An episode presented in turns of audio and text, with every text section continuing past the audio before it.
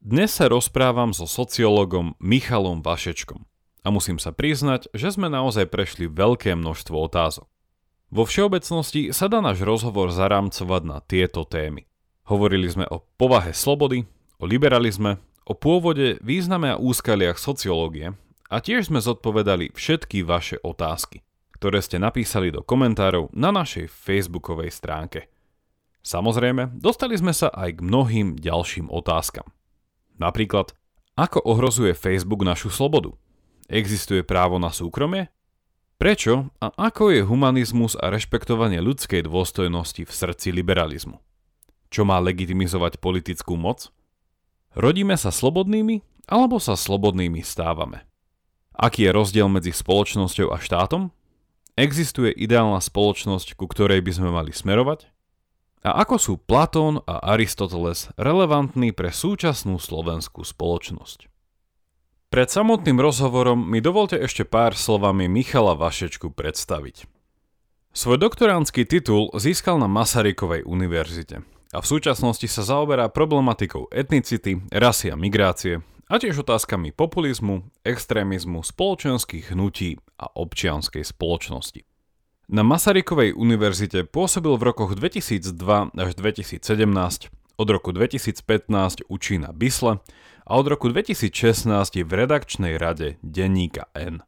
V rokoch 1996 až 97 pôsobil na New School University v New Yorku, v 1998 na University of London, v 2008 až 2009 na Georgetown University a v 2016 bol rezidenčným výskumníkom na Oxfordskej univerzite v rámci programu ISGAP.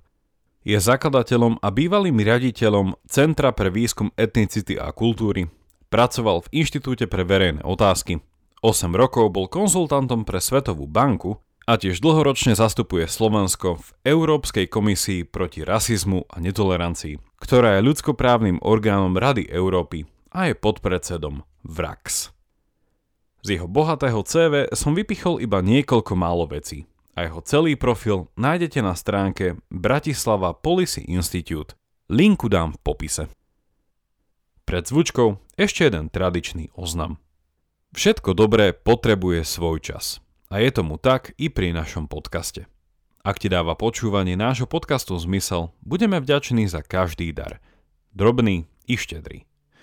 Všetko potrebné info o tom, ako nás podporiť, nájdeš na pravidelnadavka.sk. Veľká vďaka, vážime si to. Vítajte pri 73. pravidelnej dávke a dnes sa rozprávam s Michalom Vašečkom.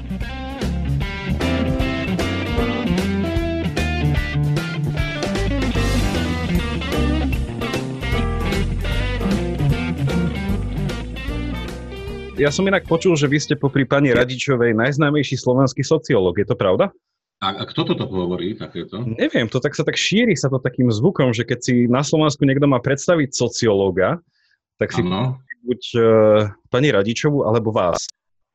E, viete čo, no tak uh, teraz je otázka, že či je to, či je to teda obraz slovenskej sociológie, ako úbohy, ktorá proste umrela, alebo, alebo je to výsledok toho, že možno, že viac ako chodím do, do rôznych médií, no tak ja by som toto akože, ale teraz úplne vážne, ja, ja by som bol taký akože ďaleko aj seba kritickejší, aj, aj v kľude, lebo, lebo áno, slovenská sociológia umrela vo veľkom štýle a keď chcete, ako môžeme sa aj toho dotknúť, ale e, myslím si, že je tu ako pekných pár ľudí, ktorí robia poctivé veci a e, napríklad ako z brucha na sociologickom ústave a bez ohľadu na to, čo si o nich myslím osobne, Vlado Krivý alebo Zuzana Kusa si myslím, že ako robia veľmi poctivú sociológiu. Skutočne, na svetovej úrovni. A to ste vlastne zodpovedali už, e, máme potom na záver otázky od našich poslucháčov a poslucháčiek. Bola jedna otázka, že kto je nejaká top osobnosť na Slovensku zo sociológie, takže... Už to Dobre, ale byť, môžeme sa k tomu vrátiť ešte. Už to, už to, už to mohli, byť, e, mohli byť nejaké typy. Uh, ja som uh, si všimol, že nie ste na Facebooku. Je možné nebyť na Facebooku a súčasne rozumieť slovenskej spoločnosti ako sociológ? Uh, no, ja to poviem takto. Ja v skutočnosti teda na Facebooku e, som, ale bez toho, aby som tam mal akékoľvek informácie o sebe a som tam pod iným menom. A je to len preto, aby som mohol sledovať Facebook.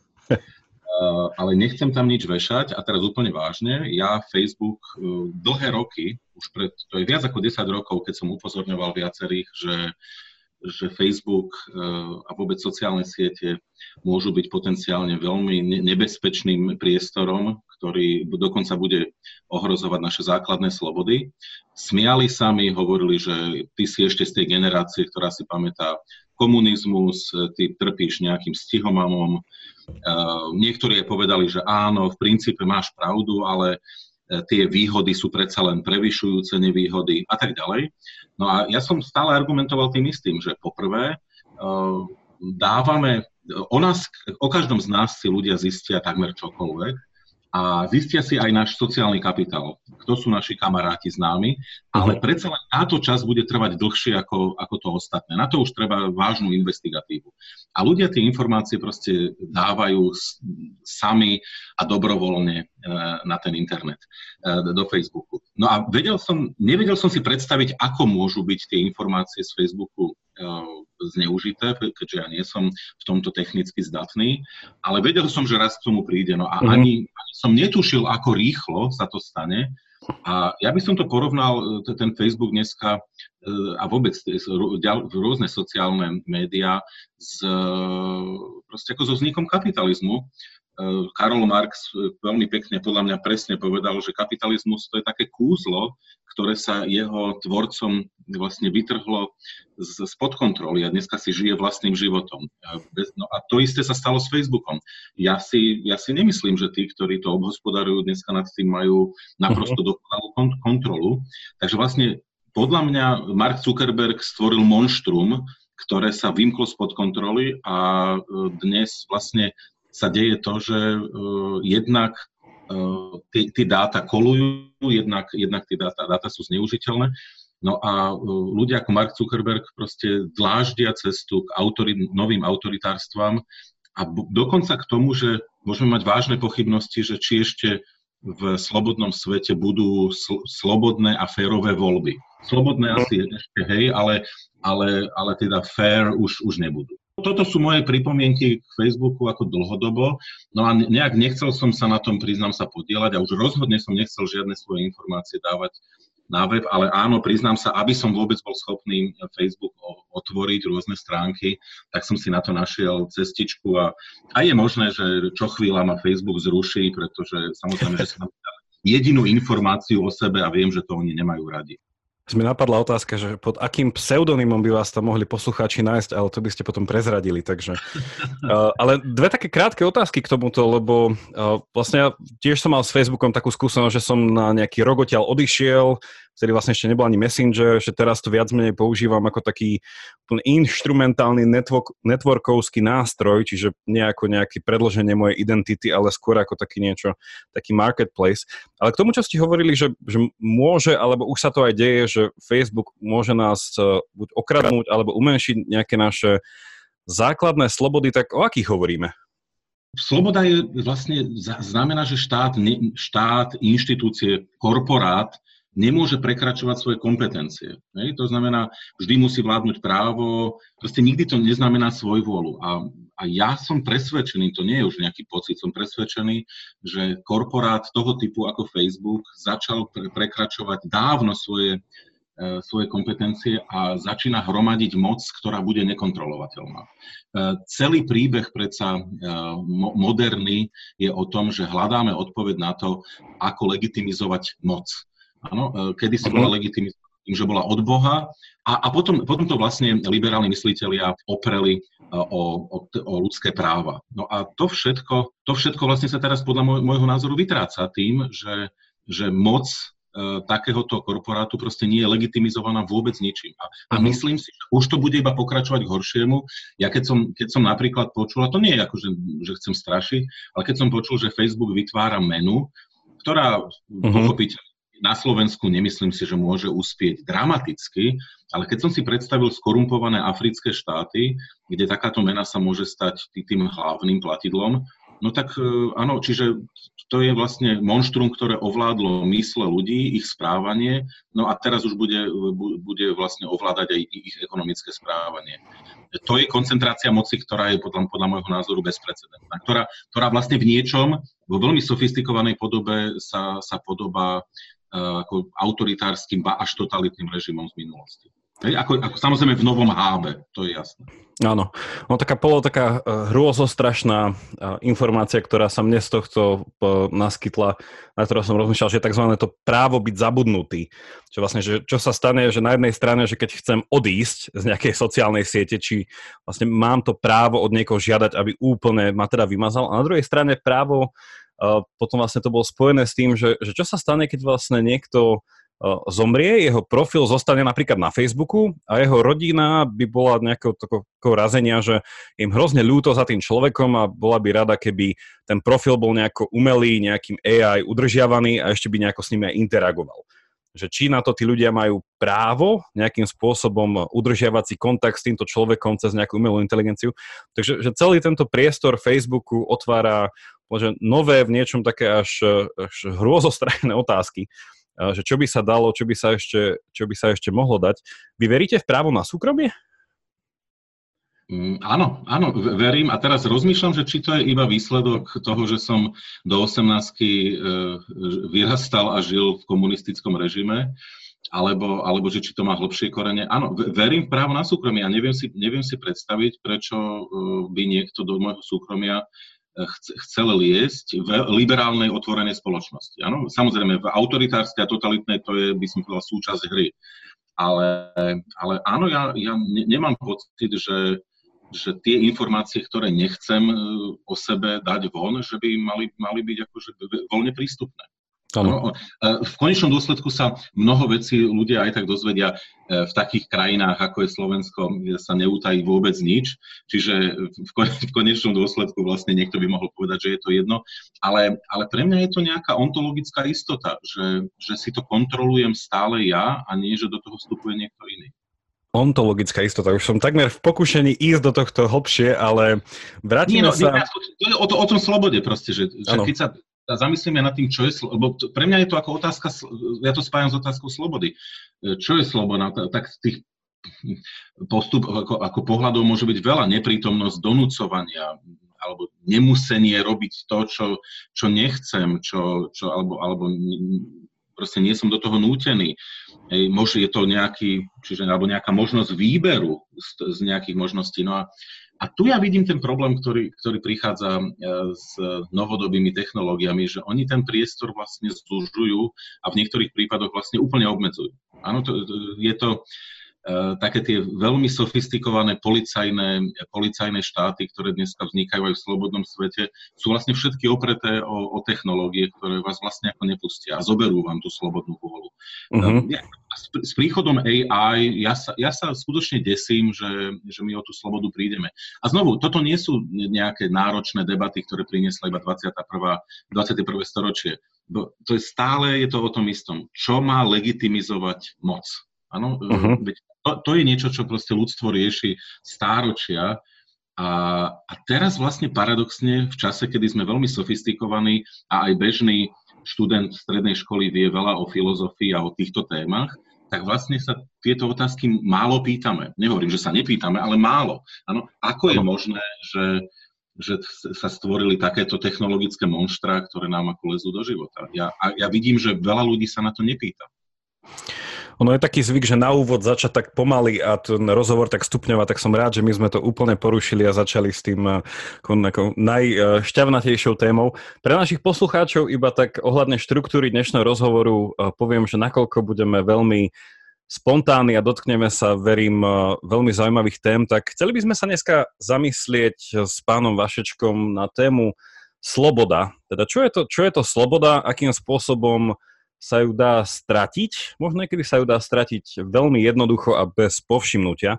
A to by sme možno chceli spojiť aj s už párkrát diskutovanou témou na tomto podcaste, čo je téma liberalizmu, ktorý si zo slobody teda berie vlastne meno. A v druhej časti podcastu by sme sa chceli pozrieť na sociológiu ako takú, že ako sme k nej prišli, v čom nám vie pomôcť, aké sú nejaké jej temné, ale aj svetlé stránky. No a na záver máme od vás viacero otázok, takže keď vydržíte do konca, máme tu aj viac ako 10 otázok od vás, za ktoré ďakujem. Takže skúsme sa dostať k tej otázke slobody, ktorá už bola v niečom aj v tomto úvode načrtnutá. A ja by som si pomohol asi tým, že vy ste boli nedávno na festivale Atmosféra.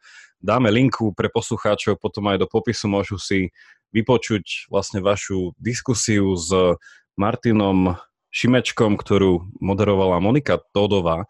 No ja som si vypísal z toho takú krátku pasáž, mám to teda aj cez citácie, čiže hadam, nebudem, uh, nebudem uh, konšpirovať. A hovorili ste tam v istom bode o slobode a tak ste to za- zarámcovali, že ste sa uh, kedy si zúčastnili s Mirom Kocúrom na diskusii v Slovenskom rádiu, v Slovenskom rozhlase No. A mali ste tam, uh, asi volal vám tam nejaký pán, ktorý hovoril, že ako môže byť človek slobodný, keď nemá dostatok financií, keď si nemôže veci kúpiť, keď nemôže vycestovať. A vy teda ste mu, neviem, či skúsili povedať, ale teda vaša intuícia bola ísť takým franklovským spôsobom, že teda že človek môže byť akože slobodný, aj keď je proste v koncentráku. A tam ste dali takú peknú frázu, mám to tu napísané, že sloboda je stav duše. A že potom ste k tomu ešte dodali, že že ľudia v dnešnej dobe podľa vás uh, veľmi nejako nevy, nevyužívajú alebo nejako ne, uh, nejdú za tou slobodou, ktorým dnešné demokratické inštitúcie ponúkajú. Čo je na jednej strane desivé a súčasne teda pravdivé, čo si asi nemusí odporovať. Čiže toto by som použil ako také vodenie do našej témy k tej slobode, čiže čo je pre vás sloboda pre Slovensko v dnešných rokoch? No tá debata, e, však konec koncov ste to povedali pomerne presne z tej, z tej citácie, že je to, pre mňa je to stav duše. To, je to niečo, čo nie je naviazané na e, spoločenské, politické, ekonomické podmienky, ktoré nás obklopujú. A mám pocit, že to je taká stará debata, konec koncov filozofická, či ľudia sa rodia slobodní, alebo, alebo sa nimi stávajú v procese socializácie. Sú na to rôzne pohľady. Ehm, ale my sme o tom debatovali, e, pretože nie mal, a toto je tiež debata, ktorú ja vediem s mnohými zo svojich priateľov, že posledných 30 rokov na Slovensku ukázalo e, podľa môjho názoru jednu nepríjemnú vec, že nie málo ľudí, a ja dokonca mám pocit, že to teda je možno polovica tej krajiny, nie je schopná byť slobodnou. Tí, tí ľudia uh-huh. vlastne sú stále neslobodní napriek tomu, že žijú 30 rokov v, v relatívne alebo úplne slobodnej spoločnosti, dokonca aj v časoch Vladimíra Mečiara, ja by som tú spoločnosť necharakterizoval ako slobodnú. Skutočne sme mali na výber a, a, a vlastne všetci mali na výber, ako sa zariadiť. To, to z, malo dokonca možno aj od autoritárskeho štátu ešte ďaleko a od totalitného samozrejme na míle ďaleko.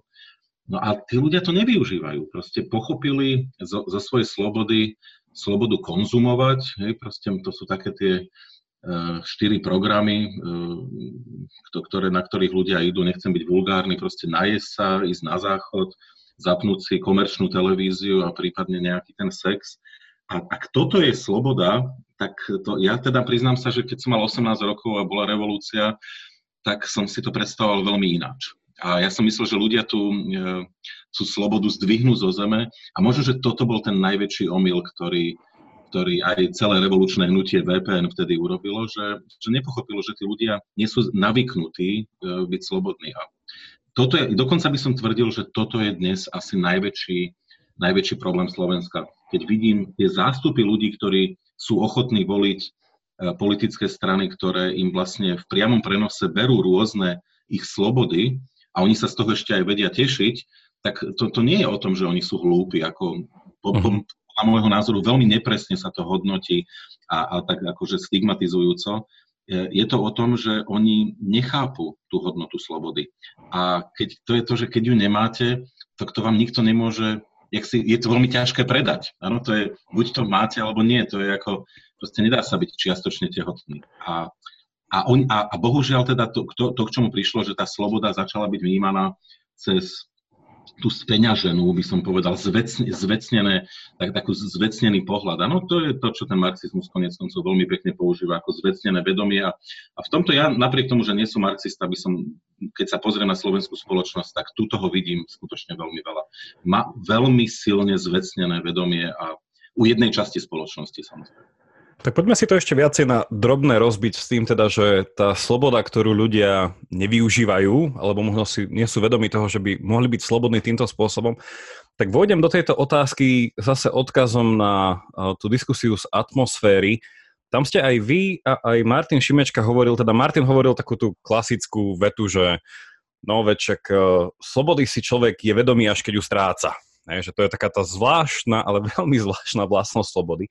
Na druhej strane vy ste k tomu dodali, uh, že máte pocit, že pred, neviem, ako presne ste to dozadu mysleli, že pred 30 rokmi, že ľudia boli slobodnejší ako dnes. Čiže skúsme cez tieto dve pozorovania, že ľudia boli kedysi slobodnejší, keď my máme dneska na to asi viacej možností a súčasne, že sloboda sa uvedomí, až keď sa stráca. Teda, že čo podľa vás je tá sloboda, ktorú dneska ľudia nežijú a mohli by žiť? To je e, sloboda rozhodovania. Ja som, ja som o tom hovoril v náväznosti na to, čo je priateľné, čo nie je priateľné, ale je faktom, že to, keď teraz sa zamýšľam nad ľuďmi, ktorých ja osobne považujem za neslobodných, tak um, treba povedať, že sa, trošku sa to týka všetkých nás. Začali sme, začali sme byť uh, veľmi zvažovať to, čo robíme pri nejakých zásadných morálnych, morálnych teda dilemách, ktoré môžu prísť. E, ja, ja keď som hovoril o tom, že prichádzame o tú slobodu, myslel som tým to, že my sme v 90. rokoch, a dám príklad na, na tom režime mm-hmm. Mečiarizmu, my sme ako vtedy ešte stále relatívne mladí ľudia e, boli veľmi slobodní, ale možno to trošku súviselo s tým istým, čo teraz kritizujem, že my sme veľmi nemali čo stratiť. Ehm, veľmi sme nikde nebývali, ehm, keď sme si tak, keď, tak sme si niečo prenajímali, lebo, lebo vlastniť niečo bolo takmer nemožné, pokiaľ ste to nezdedili. Ehm, v tom lepšom prípade sme jazdili na starej rozheganej 105 a tak vlastne sme nemali čo stratiť. No a ja teda priznám sa, to bude vyzerať tak, že som trpel stihomamom, ale, ale ja som skutočne od, od toho únosu prezidentovho syna nosil pas so sebou. Eh, po Bratislave a dávalo mi to takú istotu. Áno, že ja som vedel, že teda ho nebudem potrebovať, ale tak som si hovoril, že aby sa mi náhodou nestalo to, čo mojim rodičom, že zrazu mi niekto zavrie hranice.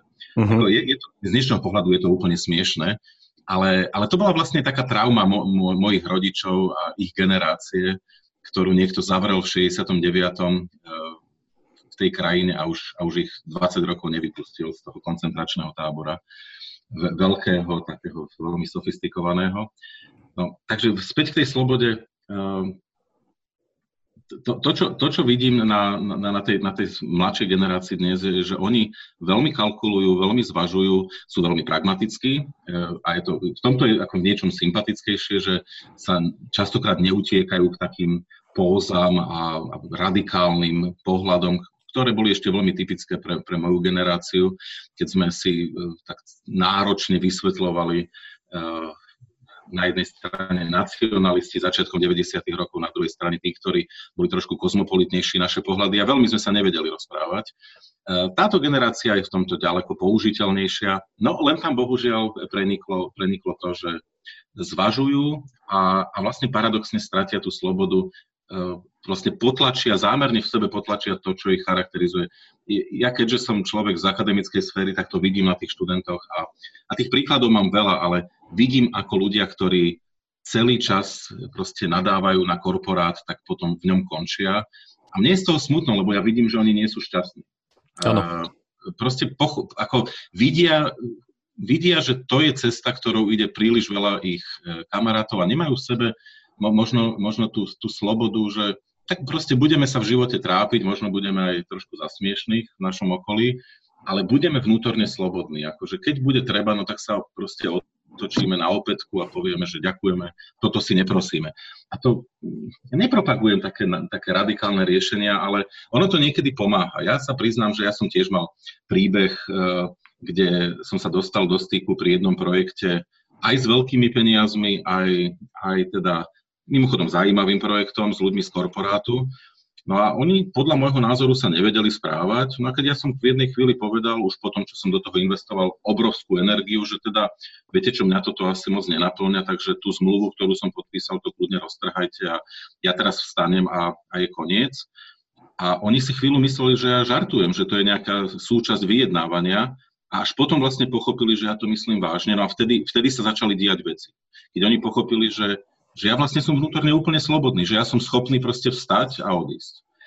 A na to oni neboli zvyknutí. Na to, to je to, o čom hovorím, že vlastne tu e, v mene peňazí e, ľudia očakávajú, že vám vlastne môžu pošlapať e, po dôstojnosti, stratila sa hodnota rešpektu a ja slobodu a slobodnú spoločnosť spájam veľmi silne práve s hodnotou rešpektu. Že ľudia medzi sebou, štát musí zaobchádzať so svojimi obyvateľmi predovšetkým ako s ľuďmi. Áno, že to, proste, to, to je to najdôležitejšie, uh, dôstojnosť, uh, vnímať ich ako rozumné bytosti a, a nešlia, nešliapať potom. No a toto sa bohužiaľ v tej modernej spoločnosti ako častokrát vytráca. Ja som, ja som z toho no. strašne smutný, lebo v tomto zmysle my tú slobodu strácam.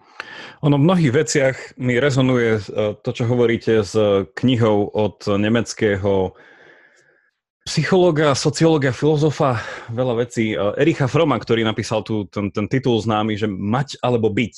Že v niečom mm-hmm. tá konzumná spoločnosť je teda tá sloboda mať, ale aj z tej skúsenosti, ktorú ste teraz povedali, je to veľakrát, že tá, tá vnútorná sloboda, ak by som tú frázu zobral ako taký leitmotiv tej slobody, o ktorej hovoríme, je tá sloboda niekedy povedať, alebo teda, že ak nie, vlastne povedať nie nie áno, že rozhodnúť sa pre niečo, ale vidíme, že aj vzhľadom na tú diskusiu o tom Facebooku, že ako človek je súčasťou uh, veľakrát veci, že tá sloboda, a tam sa možno premostím to k tomu ďalšiemu slovu, ktoré asi v tomto kľúčové, že sloboda sa s tým spojená teda sila povedať nie. Že mať nielen, že, že vnútornú slobodu, ale aj, typujem, že vo vašom prípade, keď ste teda tomu uh, tej istej spoločnosti povedali nie, tak nie každý by toho bol schopný. Že nie každý by bol teda tak vnútorne slobodný a mal teda tým spôsobom tú vnútornú silu povedať nie. A tam je moja podotázka k tomuto celému, že keď sa bavíme o slobode, ako nejakom vnútornom stave človeka, ktorý je vonkajšími okolnostiami neodňateľný, uh, je to podľa vás sloboda, ktorá je už tak nejako širšie rámcovaná vzhľadom na niečo konkrétne, alebo je to skôr, že sloboda rozhodnúť sa akokoľvek. A tam sa vlastne iba nadvezujem na tú, na tú známu diskusiu, teda nejakú neviem, filozofickú alebo proste v dejinách, že sa robí to rozlíšenie, že, že byť slobodný znamená rozhodnúť sa, a teraz tak všeobecne poviem, že preto správne, preto dobré, a keď to viem, keď som toho schopný, keď mám tú silu, tak som naozaj slobodný. A na druhej strane byť iba tak, tak voluntaristicky slobodný, že mať tú príležitosť sa rozhodnúť podľa seba. Že čo hovoríte na toto rozlíšenie, alebo kde v tom uh, vy hmm. nachádzate tú, va, túto vaše porozumenie tej slobody? Viem, kam idete, no ja, samozrejme takéto voluntarist, taká voluntaristická sloboda, že rozhodujem sa tu a teraz a ono to, ono to už potom má tak blízko k takému anarchickému, anarchickému pohľadu. Ten ja nezdielam. Nie, to ja nezdielam, naozaj. Uh, lebo, lebo tá sloboda to je, to je o tom, že to je nejaká tolerancia voči, voči iným názorom. To je o tom, že nemusíme sa zhodnúť na všetkom, ale nemali by sme vlastne nikoho mať pocit, že ho musíme násilne presviečať o, o vlastnej pravde. Čiže je, je to aj o tom, že tá sloboda to je trošku o zodpovednosti, že môžem si niečo myslieť, môžem s tým ísť na vonok, ale nebudem, eh, nebudem ostatných odsudzovať za to, že ak, ak majú vyargumentované tie veci, že, že teda prečo si to myslia. Ja, ja preto ako veľmi sa snažím rozlišovať medzi, medzi tými napríklad, ktorí e, uverili, že očkovanie je nebezpečné. Ja, ja im ten názor neberiem. A potom tými, ktorí, ktorí začínajú proste ako ši, šíriť e, blúdy na internete, uh-huh. ktorí vlastne ako naozaj otravujú ďalšie a ďalšie studne. Je takých, takých tých aktívnych, eh, aktívnych ľudí v, tomto, v tejto téme, ktorých považujem za nebezpečných svojím spôsobom. Um, a a pre, presne na to sa aj snažím upozorňovať potom, potom tých ľudí. No, samozrejme, veľmi, veľmi ma nemajú radi za to, ale po, pokiaľ niekto jednoducho argumentuje férovo, že sa mu zdá cena, ktorú dostávame za za to, že očkujeme eh, neadekvátna tomu, že môže tam byť veľmi veľa podľa nich eh, tých zdravotných problémov, no tak to je pre mňa debata, ktorá je legitímna, áno, čiže, čiže proste v, tej ich, v tú ich slobodu, ako by som veľmi, veľmi chcel, chcel dodržiavať. No. Uh, no, čiže proste tolerancia, tá tolerancia je vždy taká problematická uh, v momente, keď sme konfrontovaní vlastne s názorom, ktorý považujeme za milný, odporný alebo hlúpy. Uh, a teraz tam treba vlastne vnímať tú osobu, ktorá za tým názorom stojí. Predovšetkým ako človeka ano. a, a snažiť sa to trošku oddeliť od toho názoru. Tam možno posluchači poznajú to známy paradox tolerancie, že, toleranc, že aby sme mohli byť úplne konzistentne tolerantní, tak musíme byť voči niečomu niekedy netolerantní. A to napríklad voči tým, ktorí nie sú tolerantní. Áno, presne. No, je to... Môžem sa spýtať v tomto trošku viac, už sme to viackrát spomenuli, teda vy ste to dali ako takú nejakú či premisu toho celého, o čom rozprávame, že, že musíme sa s ľuďmi, k ľuďom teda postaviť ako k ľuďom, že je tam nejaká, nejaký určitý nábeh na nejaký ten humanizmus. Čo týmto myslíme? Že, že čo myslíme tým, keď povieme, že sa treba k ľuďom, že tú ľudskosť nejako v nich rešpektovať? Že vidíte tam nejaký, vidíte to nejako filozoficky, nejako nábožensky, alebo čo to, čo to znamená, že brať druhých ako ľudí?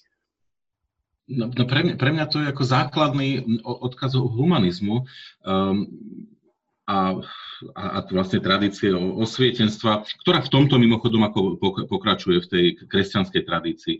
Proste mm-hmm. rešpekt k jedincovi ako, ako k unikátnej um, nositeľovi nejakých unikátnych myšlienok, hodnôt.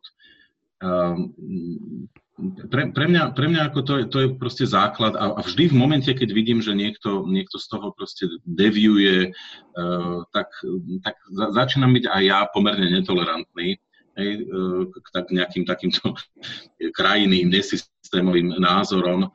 Hej, ako keď hovorím, ja neviem, o otvorenom rasizme, tak priznám sa, že, že tam, tam áno, sa snaž, stále sa snažím porozumieť, prečo tí ľudia to, to hovoria, ako k tomu prišli ale, ale priznám sa, že nejaké veľké, veľké pochopenie pre znevažovanie ľudskej dôstojnosti nemám.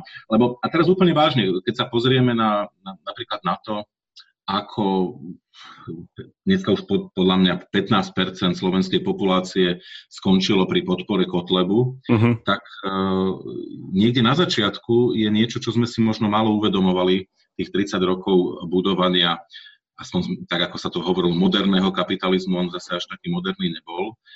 A e, jednoducho stále sa mnohým ľuďom e, ani len z tých marginalizovaných území šliapalo po dôstojnosti. Uh-huh. To, čo k čomu prišlo e, u Kotlebu, samozrejme tých pohľadov na to, prečo ho ľudia volia, je veľa. Ale jeden a vôbec nie je nedôležitý je to, že to je vlastne kontrarevolúcia tých, ktorým niekto pošlápal ich elementárnu dôstojnosť. Uh-huh. Alebo majú ten pocit.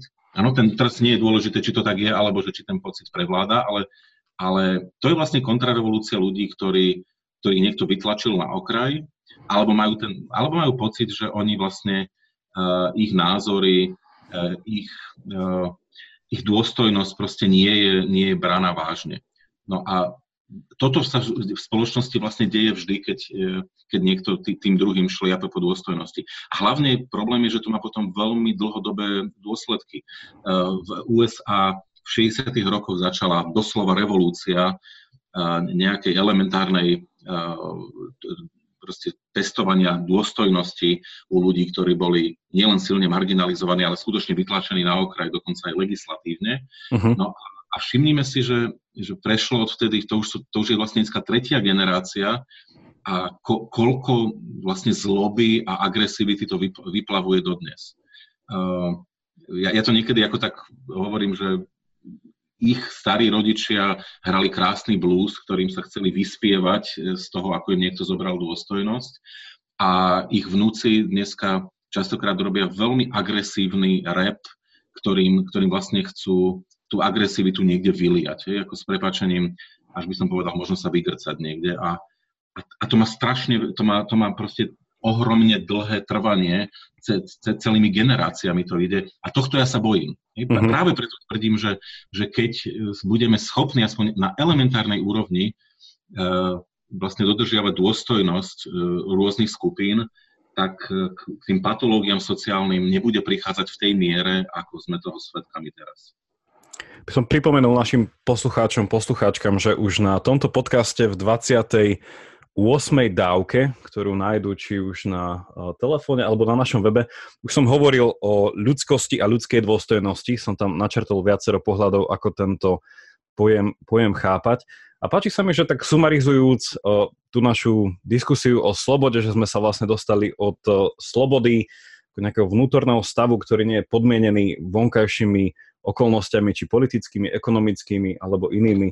Že súčasne sa dostávame k niečomu takému, že hlbšiemu, že ako je ľudská dôstojnosť, že vlastne, že byť skutočne slobodný v niečom sa vraciame k tomu, že je tá schopnosť vidieť v druhom človeku niekoho hodného rešpektu, že vlastne, že vedieť sa na jednej strane zastaviť, to povedať to nie, že toto už by bolo cez čiaru a tu by som tú ľudskú dôstojnosť eh, nerešpektoval. Na druhej strane konať tak, aby som tú ľudskú dôstojnosť druhých uh, naďalej nejako dával, dával do popredia.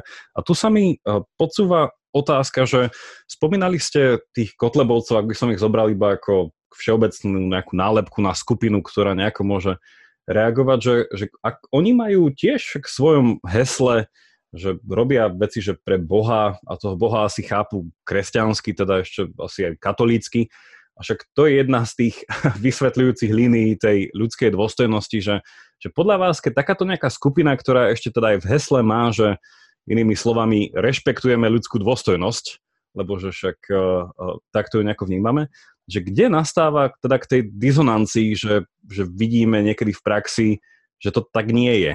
Že, že kde nastáva taký ten vlastne ten skrat v tom rozmýšľaní? No, keď úprimne, v, tom, v tomto prípade ja som hovoril o dôstojnosti uh, uh, aj, aj vo, vo vzťahu k fašistom, uh-huh. ale, ale priznám sa, že keď, pozerám na, na Kotlebovcov, ja tam práve nevidím tú, tú akceptáciu dôstojnosti u iných. Mm-hmm. Slovenská pospolitosť, ktorá bola rozpustená, ale ktorá v ich prístupe dnešnom sa nezmenilo vôbec nič, to je um, ich pôvodný program, ktorý bol korporativistický a ktorý, ktorý vlastne bol v podstate kópiou Mussolini, Mussoliniho prístupu k spoločnosti, hovoril úplne jasne, že spoločnosť má byť rozdelená do rôznych častí Eh, ktoré, ktoré budú mať vnútro eh, societálnu solidaritu dovnútra tých skupín, no a vyčlenil z nich napríklad, eh, napríklad menšiny ako, ako skupina, ktorá má byť vlastne samostatne, podstate urobili by sa z nich aj oficiálne skupina, skupina ľudí, ktorí sú vlastne na ako druhotriedny. Čiže nie, tam, tam, je, tam je práve problém, že sú skupiny, ktoré priamo prichádzajú s, s pohľadmi, ktoré, ktoré vlastne ako vylúčujú rô, rôznych ľudí.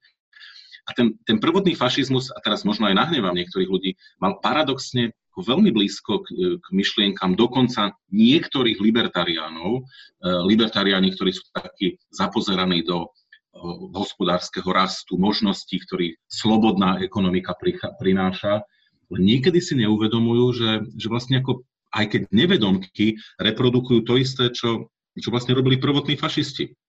Prvotný fašizmus Mussoliniho bol fasci, fascinovaný rýchlosťami zmien, e, tým, že proste budú tie všetky fabriky rachotiť, áno, a HDP bude rásť dramaticky. No a hlavne sa treba zbaviť všetkých, ktorí to nejakým spôsobom brzdia.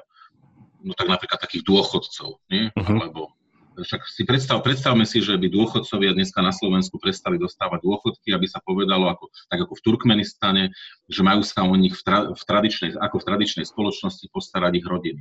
No ten štát by ušetril naprosto nebývalé peniaze, ktoré by mohol vraziť do iných, eh, do iných vecí. A teraz je otázka, že no ale toto naozaj ako, toto je cieľ, rast spoloč, HDP spoločnosti? Ako cieľ má byť kvalita života snáď, nie? V, v modernej, slobodnej spoločnosti. No ale mnoho ľudí to vôbec takto neuvedomuje. Áno, čiže ja by, ja by som sa ako celkom rád na to pozrel, koľko ľudí by vlastne mm-hmm. aj súhlasilo s tým, keby niekto toto vá, s vážnou tvárou začal navrhovať. Uh, že poďme, poďme vyčiarknúť ľudí, ktorí teda vlastne iba tak prežierajú tie peniaze. Áno, že mm-hmm. a postavíme tie diálnice rýchlejšie a, a možno, že urobíme nejaké veľké projekty. No ja sa bojím, že tých ľudí, ktorí by si vôbec neuvedomovali ten, ten dôsledok toho potenciálny, tomu, že to, že niekomu zoberiete dôstojnosť, e, by bolo pomerne veľa.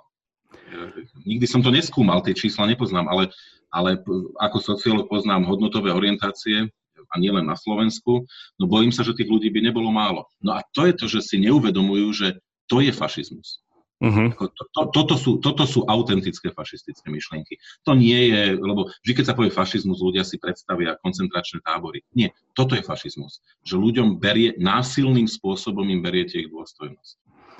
Lebo rozmýšľam vlastne nad tým v kontexte toho, že ak fašizmus vlastne je taliansky, bol e, ústretový voči nejakej náboženskej koncepcii sveta, že vlastne nebol to e, komunistický režim, ktorý by bol e, z princípu ateistický.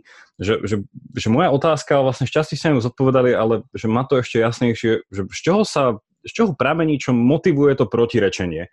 Že na jednej strane tak seba deklarujem, že OK, vychádzam z nejakých prvkov kresťanstva, ktoré si myslím, že to, to je asi prvok, ktorý sa nedá z kresťanstva vybrať, že má nejakú tú elementárnu úctu k jednotlivcovi, ktorého nemôžem instrumentalizovať. Na druhej strane som ochotný ako režim spraviť kompromis v tom, že teda z toho, čo ste hovorili, že ak mám nejakú teda myšlienku toho, toho spoločenského progresu, že viem tak utilitaristicky obetovať nejakú tú skupinu, či už tých dôchodcov, či už nejakých ľudí mm-hmm. s telesným postihnutím, alebo a tak ďalej a tak ďalej, že viem spraviť proste tento kalkul, že tí nejakým spôsobom musia byť obetovaní pre, pre väčšie dobro. A to, je stále tá moja otázka, ktorú si kladiem, že, že ako je to možné, že, že toto protirečenie niekto takže prežuje. Že, že, čomu, že čomu tam dáva tú motiváciu, že OK, že tak asi je to potrebné. Že je to podľa vás iba čisto ten, tá vidina toho, že viem spoločnosť posunúť veľmi rýchlo dopredu, viacej ľudí sa bude mať oveľa lepšie, no a jednoducho už ten, to treba nejako teda zniesť túto stratu, túto obetu? Tých odpovedí asi veľa. E, prvá je tá, že áno, v politike a vôbec pri tvorbe verejných politík sa častokrát zvažuje medzi horším riešením a úplne zlým. Áno, to, to tak pekne hovorí, že uh, difference is not between heaven and hell, but between crappy world and really crappy world. Áno, teda akože neexistuje proste dobro a zlo, ale proste už existuje taký problematický svet a úplne problematický. No. A, e, čiže to, toto mnohí, a tam ľudia naozaj robia ako veľa, e, veľa kompromisov. A pri tých kompromisoch len stále treba zvažovať, podľa môjho názoru, a, a to súvisí s tou mojou druhou poznámkou, že či uh, pamätáme, pamätáme jednoducho na, na nejaké hodnoty, základné hodnoty, na ktorých by mala byť elementárna zhoda v tej spoločnosti a pokiaľ to tie hodnoty nerešpektuje, tak jednoducho do, do takýchto dílov by sa vôbec nemalo ísť. No a, a v tomto zmysle ja, ja musím povedať, že hlavný problém ja, ja vidím v tom uh, hodnotovom vyprázdnení. Uh-huh. Uh, viem, viem úplne až masochisticky si užívať ľudí, ktorých, ktorí častokrát môžu byť aj netolerantní, uh, ale, ale vidím, že niečomu veria. Uh-huh. A to, že niečomu veria a snažia sa presadzovať vo verejno, verejnej sfére, tak vlastne si ma vedia e, nejak prvotne získať e, už tým, že, že neopustili hodnoty, ktoré sú pre nich dôležité. E, pretože v 90. rokoch sme sa možno veľa hádali, tých hodnôt rôznych bolo na stole veľa, bola to taká, taká neprehľadná hra. No a dnes je to bohužiaľ ako viac od úplnej vyprázdnenosti a, a ja sa vlastne, to je svet, v ktorom, v ktorom sa človek ako vie zorientovať vlastne veľmi rýchlo, lebo to je také, to je také zvieracie, ako to je, to, to je vlastne návrat, návrat pred osvietenectvo, dokonca možno ešte pred, do toho predkresťanského obdobia. Ale, ale to nie je svet, ktorý, ktorý z hľadiska dlhodobého má šancu ako prežiť aj samotná povedzme kríza, ktorá je klimatická, alebo, alebo rôzne problémy, ktoré dnes ľudstvo nevie vyriešiť, ja tvrdím, že sú ako výsledkom, výsledkom proste toho, tej bezhodnotovej politiky. Lebo keby tam tie hodnoty boli, tak minimálne nejaká reflexia, ktorá by už viedla k riešeniam, mhm. by musela byť. Takže Čiže ak to posuniem... V tomto, v tomto teda mám ako zlý pocit z, z dnešnej doby, Ehm, a, a v momente, kedy sa niekto k nejakým hodnotám odvoláva, tak vlastne ako dnes býva masívne spochybňovaný alebo vysmievaný. A ja to dôverne poznám, ako mne sa to x krát, x krát stávalo, že, že keď som povedal, že niečomu verím, no tak, tak vlastne ako ľudia sa tak ako usmievali, že on je ešte taký naivný, alebo tak akože nedospel. Áno, že teda že on vlastne taký ako krásny, infantilný, že t- ešte verí tým rozprávkam. No to, to by som ako mohol rozprávať, že ja viem byť ako veľmi cynický tvárov tvár politike, ale zároveň, keď sa zrazím s ľuďmi, ktorí teda razia ten bezhodnotový pohľad, tak ja som úplne v úplnom šoku vlastne, ako, ako, ako vidie svet oni. Ako arénu, arénu proste nejakej, eh, v nejakom rímskom meste, kde do tej arény vcválal proste lev, no a kto bude kto z koho. Hej? A tam vlastne ako, no to je extrémna situácia. Hej? A oni vlastne v tej extrémnej situácii vlastne sú už stále a, a jednoducho ide iba a výlučne o prežitie. No ale to je, to je svet, ktorý teda my občas vidíme v, v science fiction filmoch, e, ako to môže vyzerať v budúcnosti a ja sa teda toho desím, lebo ak, ak k tomu príde, že jednoducho padne celý koncept ľudskej dôstojnosti, padne koncept egalitárneho občianstva, no tak áno, svet, to, taký svet konec koncov, kedy si bol, čítame o ňom v historických šlabikároch, no tak on, on sa môže vrátiť veľmi ľahko. A čím bude väčší boj o, o zdroje, alebo príde nejaká dramat, ešte dramatickejšie prejavy klimatickej zmeny, no tak tým, tým, sme, tým sme tomu bližšie. Jediné, čo nás môže zachrániť, je proste nejaký hodnotový rámec. A my ten hodnotový rámec vlastne v západnom svete už 250 rokov máme do značnej miery vlastne ako daný a teraz začína byť spochybňovaný s rovnakou intenzitou ako pred tou druhou svetovou vojnou. Mám k tomuto vlastne jednu otázku, ktorú položil jeden náš posluchač. Hneď sa ju spýtam, ale iba tak provokačne skúsim sumarizovať. Teda hovoríte, že viacej by ste sympatizovali s hodnotovým fašistom ako vlažným liberálom alebo konzervatívcom? Nie, nie sympatizovali. Nas, naschvál som to tak povedal. Je mi to, je mi to ľudsky príjemnejšie, uh-huh. je mi to ľudsky príjemnejšie v, vyprázdnenom svete, že niekto niečomu verí, pretože s ľuďmi, ktorí niečomu veria, ešte mám chuť diskutovať, mám chuť sa konfrontovať s ich názormi. A, a samozrejme meniť aj svoj pohľad na svet pod vplyvom nejakých silných argumentov. E, s ľuďmi, ktorí sú prázdni, ja, ja nemám, nemám chuť sa s nimi baviť. Nemám, neviem, prečo by sme mali niečo riešiť, lebo viem, že riešenia, na ktoré prídeme, uh, budú v konečnom dôsledku problematické. Áno, lebo budú vyplývať v podstate ako, budú, ako by som povedal, z tej veľmi jednoduchého, inštinktívneho sveta, ktorý je taký polozvierací. Áno, s tým, s tým nemôžem nesúhlasiť, lebo pre mňa akože hodnotový alebo človek s nejakými základnými hodnotami má nejaké princípy, o ktorých sa dá potom rozprávať, že je to potenciálna diskusiu a v niečom e, je tam nejaká možná deliberácia. My máme na dneska, ak sa nemýlime to na dnes alebo na zajtra, prichystaný taký mém na našu stránku, ktorý je, že na jednej strane je René Descartes, ktorý hovorí, že myslím teda som, a to je, že, že v škatulke, že doba pravdy, a potom je druhý vedľa neho rámček, kde je človek a že má taký nadpis, že post pravda, a potom vlastne hovorí, že I believe, therefore I am right. Čiže vlastne, že, že mám nejaký mhm. pocit, alebo že proste verím v niečo a to samotné ma teda oprávňuje na to, že určite mám pravdu, nemôžem sa mýliť, lebo však ja si to myslím, takže musím mať pravdu. Čiže a máme tu otázku od poslucháča, ktorý sa pýta, že ktoré pravdy sú podľa vás nezávislé od názoru väčšiny, a to politickej alebo spoločenskej. Čiže vlastne, že ktoré pravdy tam môžeme asi nahradiť tými hodnotami, že ktoré veci sú podľa vás nezávislé od väčšiny. Hm. No to je, to je teraz ale ťažká otázka, lebo čo, čo je pravda, že? To máme iba ťažké otázky. No, lebo, nie, nie lebo už, už samo, keď som sa tak zamyslel, že, áno, že čo, čo, čo je to tá pravda? Uh, pravda je niečo, čo je, čo je proste ako verifikovateľné, ale, ale zároveň pravda, pravda vlastne nejakým spôsobom je výsledkom permanentnej falzifikácie a potreby falzifikácie, či to, čo vidím, či, či naozaj, na, naozaj má svoje opodstatnenie. E, to znamená, pravda, e, viete, ja, ja som ako veľmi skeptický k tomu, že, že, že čo je pravda. Ja, ja proste aj spätne veľa snažím uh, pozerať citlivo na, na svet okolo seba, že či to, čo som považoval za pravdu, či nebolo nejakým spôsobom výsledkom toho, ako som pozoroval ten svet. Áno, to je v sociálnych vedách to dôverne poznáme ako dvojitú hermeneutiku, že, uh-huh. že napríklad my dvaja, keď sa teraz rozprávame, tak e, ja niečo hovorím, ale, ale moje schopnosti povedať to tak, ako chcem, možno nie sú úplne, úplne presné, čiže e, to, ako ja reflektujem realitu, to je môj pohľad na tú realitu, čiže už tam prichádza k nejakému skresleniu. No a vy nejakým spôsobom to počúvate, ale pre, svoj, pre svoje vzdelanie, možnosti, momentálnu dispozíciu. To vnímate nejakým spôsobom a to nie nevyhnutne tak, ako som to ja povedal. Čiže opäť prichádza k nejakému skresleniu. E, na to je vlastne ako, a to iba v rozhovore dvoch ľudí e, prišlo k skresleniu. Čiže ako, spomeňme si, ako, ako deti sme sa postavili do kruhu a sme si šeptali, šepkali medzi sebou tú tichú poštu a sme sa hrozne smiali, že čo z toho bolo na konci. No ja, ako, ja vlastne tvrdím, že toto sa v tej spoločnosti deje úplne bežne.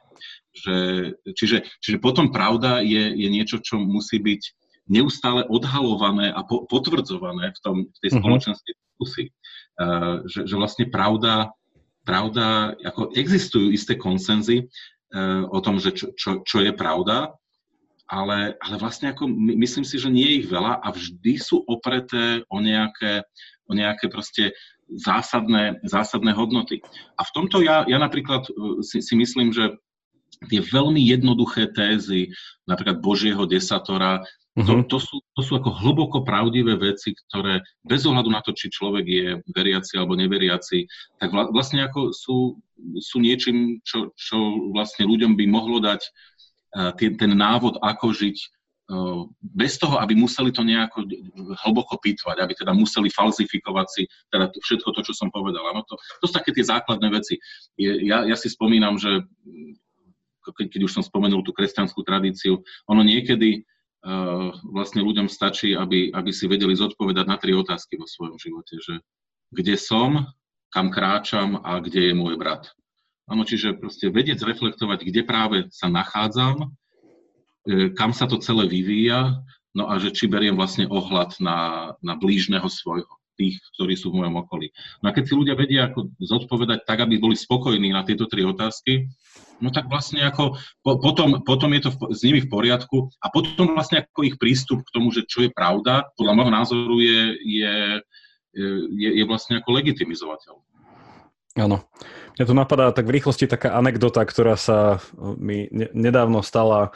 Má to dočinenia s už spomínaným na tomto podcaste britským autorom, uh, esejistom, novinárom uh, G.K. Chestertonom. A on tak, keď, hovoríte o tom blížnom, on mal takú anekdotu, hovorí, že, uh, že ľudia si veľakrát myslia, že, alebo teda, že ešte inak to poviem, že reflektujúc na dnešnú dobu, hlavne tú dobu Facebookovú, že máme takú tendenciu, že si vyberať priateľov, že môžeme si vyberať, s kým chceme, s kým chceme byť, s kým chceme tráviť čas, kto bude v nejakom našom okruhu tých blízkych. A už bolo napríklad minulé, či pred pár týždňami bolo tuto v britských The Times bol taký e, článok na titulke, ktorý hovoril, že presne toto je ten trend, ktorý treba podporovať, že, že ľudia dnešno, dneska môžu vytvárať komunity, ktorých sa budú cítiť dobre, nebudú tam post nejako konfrontovaní s vecami, s ktorými by boli v iných situáciách, keď si nemôžu vybrať nejakého svojho blížneho. A Chester to na toto vtipne hovoril, že, e, že ľudstvo bude fungovať iba vtedy, keď naši blížni nebudú ľudia, ktorých si my vedome vyberieme. Že keď sa naučíme vlastne žiť s ľuďmi, ktorých svojím spôsobom môžeme tuše neznášať, ale keď to zvládneme a naučíme sa všetky také tie nejaké zručnosti, ktoré ako ľudia uh, sa dejinami si predávame, že ich vieme zvládnuť, ako teda naučiť sa žiť s tým nejakým cudzincom, nejakým tým blížnym. Tak tom práve upozorňoval na túto Facebookovú dobu, že, že náš blížny v ideálnom prípade by mal byť sused, ktorého nepoznáme alebo s ním nesúhlasíme. Ale to by iba tak na okraj takú anekdotu k tomuto.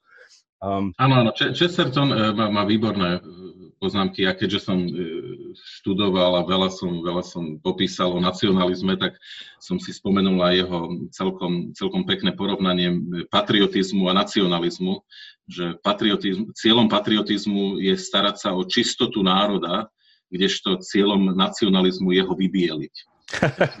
to, sa mi, to sa mi zdá ako cel, celkom presne. Hej, hej, to je, to je príznačné pre Chestertona. Mohli by sme skúsiť uzavrieť túto našu časť o slobode, teda diskusia o slobode a to s tak často diskutovanou teda tou nejakou to povedať, reinkarnáciou toho slova sloboda alebo takou najpraktickejšou tým, tým použitím toho slova sloboda a to je tá dnešná diskusia konzervativizmus versus liberalizmus. K tomu vlastne mám takú jednoduchú otázku, bez toho, aby sme išli analyzovať uh, do hĺbky túto nejakú dichotómiu, že čo je pre vás liberalizmus, vzhľadom na tú slobodu, o ktorej sme sa rozprávali? No, to, tých, tých pohľadov na liberalizmus je veľa, ale ja, ja vlastne liberalizmus nechápem ako, iba ako nejakú uh, ideologickú doktrínu, ale uh, vlastne chápem to v ďaleko širšom slova zmysle, že liberalizmus je vlastne základom fungovania toho, čo voláme liberálna demokracia, to znamená usporiadania sveta, ktorý, ktoré vychádza z osvietenstva a ktoré sa vlastne vytvorilo e, predovšetkým v západnom svete a odtiaľ sa viac alebo menej úspešne šíri v dôsledku hodnotovej revolúcie. Áno? E, to, to znamená, na, na, naviazané, vlastne bolo to všetko naviazané na, na tú zmenu, ktorá prišla, keď chcete, so školským osvietenstvom, uh-huh. s Fergusonom, ktorý, ktorý vlastne poukazovali na, na tú možnosť, ktorú, ktorú prináša nová doba združovania sa, ošetrovania rôznych identít, cieľov a všetko, všetko to robenie teda samozrejme v rámci nejakých hodnotových, hodnotových orientácií, ale robenia to, toho slobodne. Čiže pre mňa, pre mňa liberalizmus vlastne je, je, je skôr označenie spoločenskej situácie, v ktorej jednoducho spoločnosť je schopná sa, sa reprodukovať aj vďaka tomu úspešne, že vlastne nie je takou majoritárskou e, demokraciou, e, rešpektuje práva e, tých, ktorí sú v menšine, rešpe, rešpektuje ich pohľad na svet. Áno, čiže v tomto zmysle, ako v širšom, aj konzervatívci, aj sociálni demokrati, socialisti vlastne ako majú možnosť e, vlastne fungovať tak dobre, ako dnes fungujú práve preto, že fungujú v liberálnej spoločnosti. No. Čiže ja, ja, ja možno keď hovorím aj o sebe, že som liberál, tak ja to myslím častokrát ďaleko viac v tomto širšom slova zmysle, ako, ako v nejakom takom, by som povedal, až sektárskom, e, že, že, by, som, že by som bol vlastne propagátorom nejakých konkrétnych liberálnych riešení. To tiež, áno, to, keby sme sa dostali do tej hĺbky, tak to tam nájdeme. Ehm, naopak niektoré, niektoré myšlienky, ktoré súvisia s tým ekonomickým liberalizmom, priznám sa, že mne moc mm-hmm. nevyhovujú ehm, a, a tam vždy, keď a tam vlastne prichádza k obrovskému obrovským posunom. Častokrát, keď poviem o sebe, že som liberál, tak niektorí to pochopia tak, že ja preferujem ne, bezhranične nekontrolovanú ekonomiku a to priznám sa, že teda aj vzhľadom na to, čo, čo vidíme dneska, čo sme urobili s touto planétou, tak na, naopak dnes, dnes tvrdím, že že s tou slobodnou ekonomikou, tak ako sme si ju vymysleli v 19. storočí, by sme mali byť trošku opatrnejší v dnešných časoch, lebo bohužiaľ áno, moderný kapitalizmus vyrába veľa ekonomických externalít, no a tou externalitou je to, že e, platí, za, za ten náš relatívny blahobyt vlastne platíme, e, platíme tým, čo sa na tejto zemi tvorilo milióny a milióny rokov áno, ropou, ktorú míňame tým, že vlastne ničíme, e, ničíme tento svet. No a to je tá ekonomická externalita, čiže ono, ako, ako vždy vlastne vieme vo svojich osobných životoch, nič nie je zadarmo. No. Takže ja tam, tam by som tvrdil, že tam vlastne liberál ja nie som a ani teda nechcem byť. Áno. Ja úplne súhlasím s tým, že liberalizmus je to pojem, ktorý je viac úrovňový, že sa o ňom dá rozprávať uh, na viacerých úrovniach, ale vlastne z tej, takej tej, tej najhlbšej by som to, alebo takej najširšej úrovni, že keď sa tam berie vlastne do úvahy aj tá povaha slobody ako takej, tam veľakrát je ten liberalizmus synonymický k niečomu nejaký, neviem, či morálny relativizmus, alebo úplne čo také, že, že ľudia naozaj si s týmto ten pojem najčastejšie asociujú. A moja otázka k tomu je, že, že čo je riešením, že, že človeku, nazvem to tak, že, že bežnému človeku na Slovensku že keď sa chceme rozprávať o liberalizme, že je riešením poprvé, že zmeniť tento, tento názov, že nehovoriť o liberalizme a tom, že som liberál, a prísť niečím iným, teda neviem, že ako by sme to nazvali, že ja neviem, by som to tak že povedal, že ja som, ja neviem, že človek rešpektujúci, alebo neviem, že som človek, ktorý uznáva druhému, na, ne, neviem, ako to nazvať,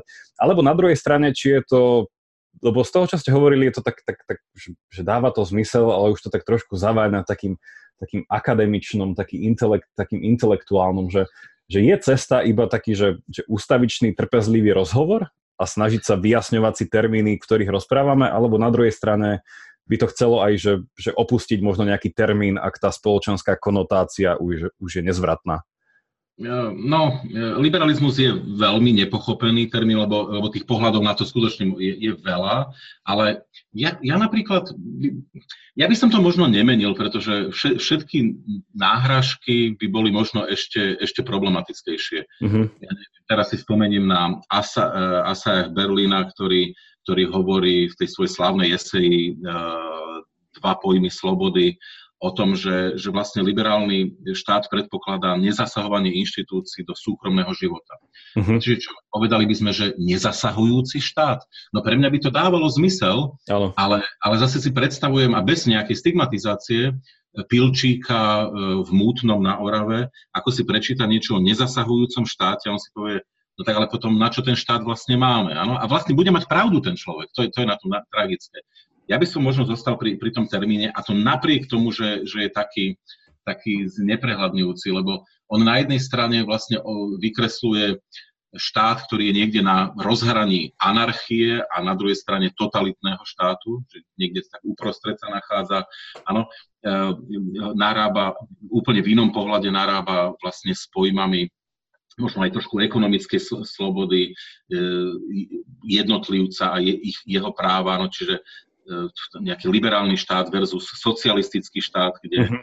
kde, e, a tam by sa našli tie ekonomickí liberáli. Úplne iný pohľad je liberalizmus versus konzervativizmus a to je vlastne o tom, e, nakoľko vlastne treba chrániť jednotlivca jeho slobody, kým konzervatívci predsa len trošku viac zdôrazňujú ochranu spoločenstva a, a jeho tradičného spôsobu života.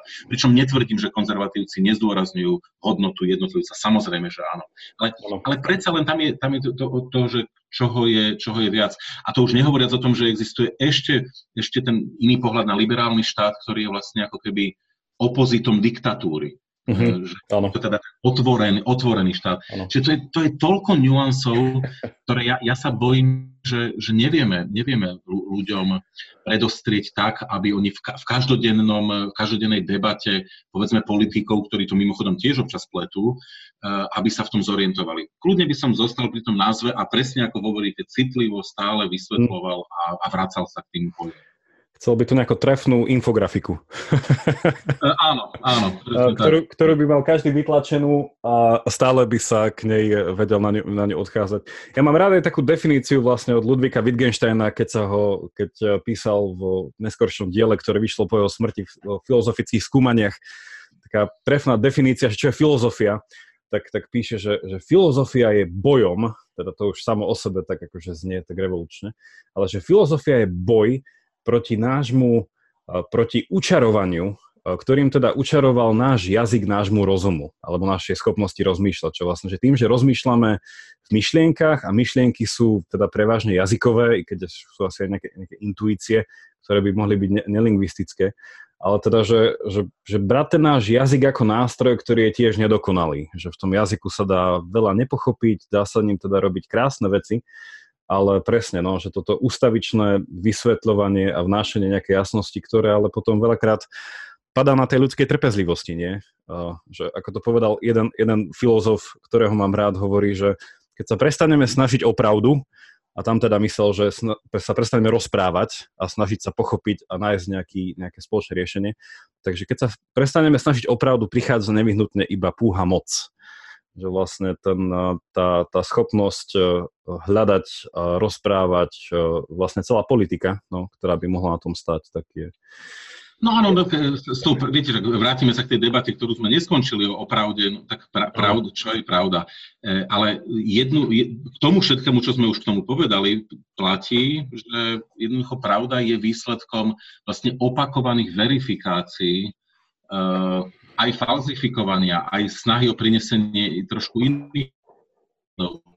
A napriek tomu na konci konsenzus, s ktorým nebudú, nebude nikdy súhlasiť 100% ľudí, ale vzniká konsenzus uh, ľudí, ktorí sa tým zaoberajú, elít, spoločenstva. Čo môže to byť aj, aj pravda, ktorá, ktorú jednoducho cíti spoločenstvo. Áno. A len, len to je zase to, že čo, čo je potom pravda. Viete, no, nebudem zostávať na Slovensku. Poliaci, Poliaci sú e, ako spoločenstvo presvedčení, že na Volini v štyri, začiatkom 40. rokov prišlo ku genocíde Poliakov zo strany Ukrajincov. Ehm, a majú pocit, že oni na tom nejako veľmi neparticipovali, že boli obeťami. No, no ale tí, ktorí sa tým zaoberajú, tak tvrdia, že ono to bolo všetko ďaleko zložitejšie a že napriek tomu, že to sa asi nedá tak povedať, že Poliaci možno boli e, viac obeťami Ukrajincov ako opačne, uh-huh. tak e, pre politiky polského štátu boli natoľko brutálne a, a natoľko nedô, nerešpektujúce dôstojnosť Ukrajincov, že tá neadekvátna reakcia Ukrajincov vlastne ako e, bohužiaľ na seba nedala čak, nedlho čakať. No a to, to je, čiže Poliaci majú pocit ako spoločenstvo o svojej pravde, no ale tá pravda je, je, zložitejšia. Áno, a čiže vlastne pravda potom musí byť stále verifikovaná a, a verifikovaná aj po dlhšom čase, pretože v opačnom prípade sa, sa môže, môže stať, že za pravdu bude vydávané niečo, čo, čo je proste ako viditeľný nezmyslom. E, stokrát opakovaná lož sa stáva pravdou. Že? Keď, keď som začal s Polskom, tam dneska polovica spoločenstva verí, že Lecha Kačinského proste za, zabili uh, polskí liberáli spojení s rúskou tajnou službou No a, a vlastne pre nich sa to stalo už pravdou, lebo už to čítali toľkokrát, že, že vlastne je to pravda pre nich. Aj keď teda ja som hlboko presvedčený na základe mnohých uh, údajov, že je to nezmysel. Áno, toto je veľmi blízke aj ten, ja v filozofii máme silnú tradíciu skepticizmu. Vždycky treba overovať, pýtať sa a neuspokojiť sa. A, a veľmi sa mi páčilo aj René Descartes, ktorý vlastne v, tých svojich meditáciách, keď dal nejakú, ten, nejakú, nejakú tú stratégiu alebo nejakú tú metódu kritickú, tak vlastne v niečom je, je zaujímavé, že jeho inšpirácia k tomu celému postupu bola kresťanská. Že vlastne ten jeho koncept toho, že predstaviť si nielen, že ja sa môžem vo všetkom míliť, že, že mám nejaké ilúzie o svojom tele, ale že vedomé môže byť niekde mimo mňa nejaká inteligencia, ktorá má permanentne a teda systematicky klame a zavádza čo teda on nazval v tých svojich meditáciách, že to je ten nejaký ten evil spirit, že to je ten nejaký ten, nejaký ten zlý, zlý genius alebo ten duch, tak to je tiež také, že, že veľa týchto tradícií e, má v sebe presne túto intuíciu, že, že pravda síce môže byť do nejakej miery dosiahnutelná, ale takisto môže byť veľmi ľahko o, sa stratiť. Takže treba stále to o, overovať a testovať. Mohli by sme sa posunúť k našej sociológii? Posúďme sa k sociológii, Poďme budem rád. K sociológii, lebo už káva nám vychladla, takže uh, nech to stihneme do obeda. Uh, ja som veľmi rád, že môžeme otvoriť aj túto otázku, lebo verím, že na Slovensku sociológie je taký na jednej strane ľahko pochopiteľný termín, lebo je to nejaká náuka o spoločnosti, ale keď sa na tým človek jasnejšie zamyslí, že čo je tá spoločnosť a ako ju skúmať, tak potom je tam veľa otázok k tomu. Tak ja by som úplne tak prvoplánovo začal s otázkou, čo je to tá sociológia, ktorej sa venujete? Na prvý pohľad ľahká odpoveď, pretože myslím si, že všetci vaši poslucháči vedia, že spolo- sociológia je veda o spoločnosti, ale ono je to, ono je to e, všetko trošku zložitejšie, pretože a, niektorí hovoria, že je to e, veda, vedná disciplína o spoločenských faktoch. A teraz zároveň, keď hovoríme o spoločnosti, akej spoločnosti, že? E, niektorí k tomu pristupujú ako Parsons, že spoločnosť ako poriadok, e, niektorí spoločnosť ako ideologická konštrukcia, e, Goffman, vlastne ako, ako, ktorý robí sociológiu, robil vlastne takú sociológiu pretvárky, by sa dalo povedať, že spoločnosť je vlastne jedno veľké divadlo všetci stojíme na nejakých pódiach, každý deň na niekoľkých, no a podľa toho hráme svoj part, eh, v akej, akej roli práve sme. Marx pristúpil k spoločnosti ako k boju, že Beck ako k usporiadanému chaosu. Čiže vlastne v momente, kedy ideme hlbšie, tak zistíme, že tých sociológií v skutočnosti viacero, No a, a tý, tým je vlastne kúzelná. Ja sociológiu mám rád medzi iným aj preto, že je vlastne jednou z mála veľmi multiparadigmálnych disciplín, bez toho, aby som teraz išiel po krku niektorým iným ekonomom napríklad. Predsa len sociológia je ďaleko multiparadigmálnejšia a, a, a vlastne je to, je to o tom, že keď otáčate, keď chytíte, ja neviem, globus a začnete ho točiť, no tak pod rôznymi uhlami uvidíte ako veľmi, veľmi iný, inú zem. A to je to, čo, to je to, čo mne sa zdá ako veľmi príťažlivé na sociológii, že ona sa vlastne snaží pochopiť to, čo je tak ťažko uchopiteľné, modernú spoločnosť. Vlastne to, to ona tá sociológia ma, si dala do vienka. Pochopiť tradičnú spoločnosť bolo vlastne v niečom veľmi jednoduché. A v momente, ako tie pravdy stredovekej spoločnosti sa začali spochybňovať, tak tá a spoločnosť sa začala rozkladať tak, a, a veľmi, veľmi by som povedal sfarebnela, tak zrazu to, čo bolo predtým úplne zrejme, prestalo byť jasné. A, a častokrát vlastne sociológovia si kladú otázky, ktoré, ktoré si iní nekladú. No, ako napríklad, ako je možné, že to ešte stále drží pokope. Sociológovia, ktorí skúmajú spoločnosť, tak by vlastne tvrdili, že ono by to už nemalo fungovať. A ono to na, ešte stále funguje. A, a to je vlastne ako pre nás hrozne fascinujúce. Takže e, no, pre, pre mňa sociológia tým pádom je aj vedou, určite. Určite aj ja som jeden z tých, ktorí podliehajú takému sociologickému imperializmu, ktorý teda tvrdí, že sociológia tomu, čo sa deje okolo nás, rozumie nepochybne lepšie ako, e, ako iné vedné odbory. To hovorím trošku s úsmevom samozrejme, ale ono ten, myslím, že viacerí ľudia, ktorí študovali sociológiu, tak trošku, trošku sa tým, trošku tým boli ovplyvnení. No a, a je to možno aj trošku pohľad, pohľad na svet. Čiže ja, ja proste, tak ako je to v iných vedných disciplínach, ja tvrdím, že byť dobrým sociológom je predovšetkým vedieť nazerať na svet veľmi široko. Je to, je to, je to art, hej, ako je to umenie a, a dokumentoval by som to na tom, že keď eh, dvaja ľudia chytia dáta, tak niektorí v tých dátach na úrovni prvostupňového triedenia uvidia niečo, aj možno relevantné, ale v momente, keď idete do tých dát hlbšie, nebodaj až do nejakej multivariačnej analýzy, tak myslím si, že ten dobrý sociológ sa pozná podľa toho, že že z tých istých dát, z tej istej reality, ako keby vie navariť viac. Vie z toho vyťahnuť niečo, čo tam tí iní možno nevyhnutne nevidia. Antika by povedala, že ak je to umenie, tak by to nemala byť veda. Ale to bolo iba také úsmevné.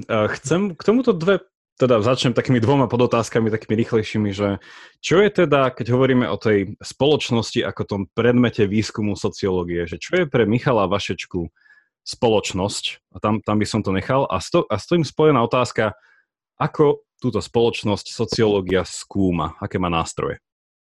Začnem tým druhým. Sociológia má, a je tým známa, myslím si, že mnohí ľudia e, e, ďaleko radšej študujú politológiu. Je známa tým, že má pomerne e, drastickú e, metodológiu. E, jednak teda tie kvanti, jednak je rozkročená dá sa robiť kvantitatívne, kvalitatívne. Z mojich skúseností viem, že samozrejme sociálni antropológovia alebo etnológovia by trošku ohrňali nosom nad našimi kvalitatívnymi prístupmi, ale, ale v tej kvantitatívnej oblasti eh, tá, tam, tam si myslím, že pri všetkej úcte je, jedine psychológovia zrejme majú rovna, rovnaký, rovnaký záber ako sociológovia. Čiže eh, tá, tá, tá, metodológia, tá metodológia je, je široká, podľa môjho názoru aj, aj teda ťažká na začiatku, čiže prekúsať sa cez to je, je pre niektorých nepríjemné. No a čo, čo pre mňa, keď hovoríte, že čo ja vlastne skúmam, ja, ja si myslím, že to, čo ja robím v živote, je vlastne politická sociológia. A niečo na rozhraní politológie a sociológie. A to vždy, vždy som si tak robil sám zo seba srandu, že som najväčší politológ medzi sociológmi a najväčší sociológ medzi politológmi. Ale toto to iba ako samozrejme zo srandy, pretože vždy, keď sa dostanete niekde na hranu dvoch disciplín, tak, e, tak uh, máte tú výhodu, že máte možnosť nazerať veci širšie, ale zároveň máte jednu nevýhodu, že vás vlastne potom kritizujú zo všetkých strán, lebo uh-huh. majú, majú všetci, op- a my, možno aj oprávnený pocit, že to nerobíte dostatočne do hĺbky. No, to, to, je, to je trošku ako prekliatie, keď sa dostanete na hranu. Uh, no a ja, ja teda priznám sa, že keď, keď skúmam sociológiu na tú otázku, že č, č, ako to robím, tak samozrejme, že platí, že uh, človek vychádza z nejakej paradigmy, uh, ktorá mu je vlastná. A, a sa, veľa sa hovorí o tom, že tá funkcionalistická paradigma je niečo, čo si osvojili všetci sociológovia, dokonca aj tí, ktorí s tým nesúhlasia. A, aj niečo mi to pravda. Sociológovia vždy hľadajú vlastne ako keby funkcionalitu, prečo veci fungujú práve takto a nie ináč, akú hmm. funkciu plní e, v, e, v tom celku, v tej spoločnosti. A dokonca to robia aj tí, ktorí e, s, s tou paradigmou možno v niečom nesúhlasia. Ja, ja, sa, ja sa priznám, že ja, ja som sa za tie roky možno ďaleko viac posunul, posunul k tomu, že, že vnímam spoločnosť, a možno aj preto, že som sám v mládežníckých rokoch bol herec, tak e, ja som začal vnímať spoločnosť tým Goffmanovským pohľadom, že spoločnosť je proste divadlo. E, že, že jednoducho stojíme na rôznych pódiách, hráme, hráme, svoje, hráme svoje roly a tie neustále meníme. Musíme to potom vrátiť vlastne, k Shakespeareovi od toho Goffmana ešte. Áno, áno, a tým sa vlastne tá spoločnosť ako, e, vlastne reprodukuje, lebo my neustále musíme ako keby odhalovať tú pretvárku, ktorú, e, ktorú ľudia, ľudia v nej majú, no a e, aby sme pochopili ich motivácie. Čiže, čiže vlastne je to niečo, čo teda na čo ja som si zvykol, že vlastne neustále sa snažím e, vlastne pri analýzach odhalovať, odhalovať to pozadie, ktoré, ktoré ja v tomto vlastne sa vraciam k takým, takým tým starým sociologickým tézam, že všetko má svoju manifestnú funkciu a latentnú. Áno, niečo, čo sa manifestuje na vonok, ale potom je tam nejaká latentná, ktorá je za mhm. tým skrytá.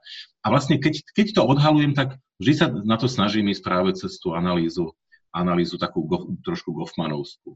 No, čiže tým som vlastne, tým som vlastne priznal, že, že podlieham vodom tej interpretatívnej sociológie a že vlastne ten štrukturalistický prístup v niečom, aj keď ho vlastne stále v sebe mám, tak, tak predsa len nie je mi ten najsympatickejší. Si myslím, že poslucháči uh, si už teraz môžu pomaly tak začať uh, kresliť ten obraz o tej sociológii a ja to doplním uh, ďalšou otázkou, že aj ste to už trošku načrtli a možno to v niečom otvorí takú tú základnú kontroverziu ohľadne sociológie, že teda, že hovorí sa, že sociológia ako súčasť niečoho, čo by sme mohli nazvať, že prírodné vedy, ako niečo exaktné, i keď je tam tá podkategória spoločenské vedy, no ale tak tam tá exaktnosť sa stále chce držať, tak sa hovorí, že, že skúma nejaké tie, tie spoločenské fakty. A teda, že čo to znamená, že ich skúma, že či ich odhaluje alebo tak. No a z toho vyplýva, že ak by sme uznali, že existujú nejaké takéto spoločenské fakty, tak potom ako veda uh, sa snaží pozrieť na isté nejaké zákonitosti, ktoré tieto fakty nejakým spôsobom spájajú, alebo tie zákonitosti, ktoré z týchto faktov vyplývajú. V podstate vidíme tam takú tú klasickú linku tej, tej vedeckej metódy, že popísať nejakú tú zákonitosť. No a moja otázka potom k tomuto je, že poprvá, že, že či vôbec s týmto súhlasíte? Že existujú v spoločnosti nejaké fakty, že by sme mohli nazvať tak, tak v úvodzovkách, že nejaké že pravdy o spoločnosti, z ktorých potom vieme vyvodiť nejaké zákonitosti, ktoré keď pochopíme, tak vieme nejako spoločnosť reformovať k lepšiemu. Či s týmto súhlasíte? A potom druhá otázka s tým spojená, že či tieto fakty o spoločnosti, že či sú nezávislé od ľudí, ktoré, ktorú spoločnosť tvoria. Že či vlastne tá spoločnosť je ustavičný nejaký derivát o tom, čo si o nej ľudia myslia, alebo že či je spoločnosť niečo od ľudí nezávislé, niečo, čo sa riadi vlastnými nejakými zákonitosťami a tí ľudia sú iba nejakou súčasťou nejakého toho pomyselného sveta, nejakej tej reality, no a už sa musia v tom nejako naučiť plávať. A čím lepšie spoznajú teda, že koľko zákonitostí tam je, v úvodzovkách prejdú ten plavecký výcvik, tak tým budú môcť lepšie proste žiť v tej spoločnosti. Čiže no, veľa otázok som dal, ale uvidím, ako sa s tým popasujete. No áno, otázok ste dali veľa. Sociológia ako veda o spoločenských faktoch. Priznám sa, e, ja to už, ja to už tak neberiem e, silne a teraz to je veľmi odvážne toto tvrdiť, lebo tým vlastne sa trošku staviam e, proti klasikom sociológie, mm-hmm. konkrétne proti Emilovi Durkheimovi, ktorý, ktorý vlastne s, s touto tézou prišiel, no ale tak to už je, to už je teda ve, veľa rokov, by som povedal, koľko nejakých 130, možno 120 ale, ale začnem tým, že poprvé, spochybniť e, niektorých klasikov sociológie dnes paradoxne nie je až také ťažké. Poprvé, spoločnosť, e, a to, to nie je zlom, že, že oni by sa mýlili, ale poprvé spoločnosť sa dneska opäť zmenila, kým oni vlastne reagovali na premenu tradičnej spoločnosti na modernú a snažili sa opísať tú modernú. Dneska my sa dostávame do fázy, kedy sa tá moderná spoločnosť vlastne už zmenila do spoločnosti neskorej moderny, alebo keď chcete postmoderny, a opäť má iné e, zákonitosti svojho fungovania, ktoré my máme dnes ďaleko, ťaž, ďaleko ešte väčšie problémy opísať ako títo klasici sociológie. E, Zygmunt Bauman píše o tekutej modernite. Áno? Uh-huh. Proste tečie nám to cez ruky a nevieme to vôbec uchopiť, ako keby sme chceli nabrať piesok do rúk, ale proste on sa stráca. Uh, čiže to, to je jedna vec. No, druhá vec je tá, že veľká časť klasikov sociológie trpela tým, čo sa volá metodologický nacionalizmus. Uh, oni vlastne opisovali spoločnosť bez toho, aby poctivo reflektovali, že opisujú vlastnú spoločnosť. Uh-huh. Max Weber písal o, bol os, oslnený byrokrat, byrokraciou a jej dobrým fungovaním. No dobre, ale to v skutočnosti písal o nemeckej uh, byrokracii. Bol by naozaj taký nadšený ruskou byrokraciou alebo byrokraciou, ja neviem, nechcem, nechcem poukazovať na nejaké menej fungujúce štáty v tomto. Alebo e, Ezra Park písal o zákonitostiach vývoja mesta, na príklade Chicaga, ktoré sa dramaticky uh-huh. rozvíjalo na konci 19.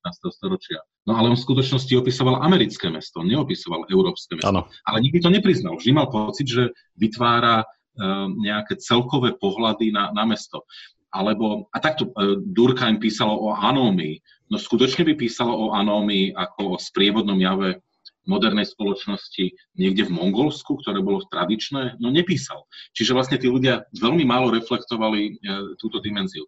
No a tým pádom pre mňa je ako to, nie, je až taký problém e, spochybniť to, čo konkrétne aj na, celej, na celom sociologizme, ktorého, základ, ktorého vlastne zakladateľom Durkheim bol, bolo to, že že vlastne e, on tvrdil, e, že vlastne osobnosť jednotlivca bohlcuje osobnosť kolektívu. Áno. Uh-huh. vlastne stále hovoril o, o fakte sociálnej väzby každého človeka, ktorá sa jednotlivcovi nanúcuje. My máme dokonca po tých hrôzach 20. storočia aj trošku problém sa vychovať k tomu, že nejaká, nejaký kolektív, keď chcete národ, alebo, uh-huh. nejaký iný kolektív, že by mal svoju osobnosť, svoju dušu. Áno, určite môžeme hovoriť z takého psycho, ja by som povedal, psychologizujúceho pohľadu, že, že rôzne skupiny uh, môžu mať nejaké svoje archetypy správania, áno, nejaké typické hodnotové orientácie, ale, ale nehovoríme o duši. Hej, to, nacionalisti boli tým známi a sú, že hovoria aj, aj dnes ešte o duši slovenského národa. No nie, slovenský národ nemá žiadnu dušu, to je proste nezmysel. Je, takže napríklad toto je ko- konkrétne to, prečo, prečo ja by som o tých, e, celú tú teóriu sociologických faktov uh-huh. dneska akú problematickú v spoločnosti neskorej moderny. Vlastne tu sa podsúva taká otázka na, možno to dovysvetlí, že aký je rozdiel medzi spoločnosťou a štátom? No tak to teraz začíname náročnú debatu. E, štát, e, orga, e, áno, sú rôzne pohľady na štát, organizované, organizované násilie, ale nie tak štát, samozrejme toho svojho hegemóna môže mať rôzneho, no a hegemónom v, v tom modernom štáte sa, v modernom štáte sa stal tzv. ľud, hej? Uh-huh. Ale, ale problém je, že pod ľudom sa myslí všeličo v rôznych kontextoch. Tak. No. v Strednej Európe sa myslel národ. Čiže my sme, my sme začali vytvárať vlastne národné štáty, ktoré, kde hranice etnicity sa mali rovnať hraniciam administratívnym.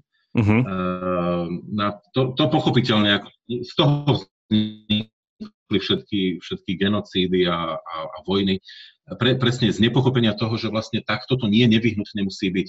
To je mimochodom vlastne téza, ktorá je natoľko, natoľko samozrejmou až banálnou pre väčšinu ľudí, že si svet vlastne nevedia ani ináč predstaviť. Áno, je to v tom takom mm-hmm. šucovskom slova zmysle samozrejmý svet. A, a vlastne nevedia vôbec z neho výjsť. E, štát ale môže mať samozrejme svoju legitimitu opretu aj, aj o, o niečo iné. E, Kedy si to bolo samozrejme že niekto bol z Boží vúle král a, a teda mal svoj štát, lebo, lebo ho dostal tzv.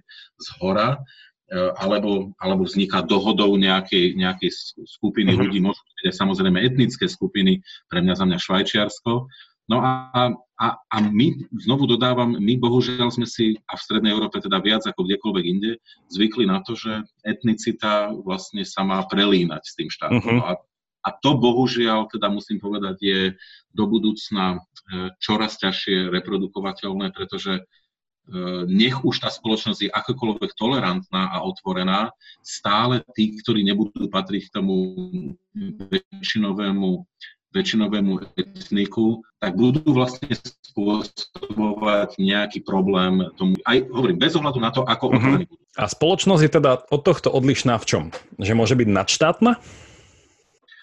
Uh, tak, spolo, tak spoločnosť ako nejak, nejaká kolektivita Ehm, samozrejme, že môže, môže vznikať aj cez, cez hranice, pochopiteľne. Máte, máte tra, dneska transnacionálne pohľady na to, že ako vlastne môže spoločenstvo, veľ, veľmi takým ako extrémnym príkladom je, je diaspora. Áno, uh-huh. ľudia, ktorí sú rozstýlení po celom svete a napriek tomu si udržiavajú vo svojich hlavách predstavu spoločenstva. Čiže ono inými slovami vlastne tá, tá spoločnosť, e, to je vlastne pek, pekný, E, pekná ukážka toho, tak tie konkrétne spoločnosti, nie teraz v tej e, širokom slova zmysle, sú vlastne pekným výsledkom sociálnej konštrukcie reality, že my sme si ich začali predstavovať, oni sa tom, v tom procese predstavovania, oni sa habit, áno, ich nejakým spôsobom habitualizujeme, osvojujeme si ich a uh-huh. oni sa postupne inštitucionalizujú. Ale v momente, ako sa inštitucionalizujú, lebo my si začíname vytvárať inštitúcie, ktoré reprezentujú tú spoločnosť, tak vlastne tie, tá, tie inštitúcie za nás začínajú vytvárať nejaký tlak, ktorý my cítime. Uh-huh. No a v tom momente vlastne my to, len ten tlak už je veľmi reálny. Čiže my potom vlastne máme pocit, že to, čo sme si vlastne e, vytvorili v procesoch konštruovania, to znamená, pozor, to nie je, že je to vykonštruované, to je iba výsledok toho, toho sociálneho konštruovania, tak sa vlastne nielen javí ako reálne, ale ono sa aj stane reálne. Uh-huh. Čiže každá spoločnosť je vlastne výsledkom procesov sociálnej konštrukcie, ale vo svojich dôsledkoch sa stáva veľmi reálnou. Áno, a, uh-huh. a si, vieme si ju tým pádom ako ohmatať. Je v sociológii prítomné niečo také, že nejaké chápanie alebo že túžba proste pomenovať niečo ako také, že nejaké tak neohrábanie to naznačím, že nadnárodná alebo nadštátna spoločnosť, proste niečo ako, že, že ideálna spoločnosť, že niečo ako v pomer, v protiklade, že neviem, že že štát a boží štát, že niečo také, že tá spoločnosť, ku ktorej by sme sa mali dostať, že má v sebe sociológia niečo takéto? Že chce, tak, že, že chce popísať eh, nejakú spoločnosť, ktorá by bola tá jediná najlepšia. Um, Spolužitie. To, to je zaujímavá otázka, lebo eh, áno, mnohí, a ne, nemyslím iba sociológovia, ale vôbec ľudia zo sociálnych vied majú tendenciu opisovať tie dobre fungujúce modely.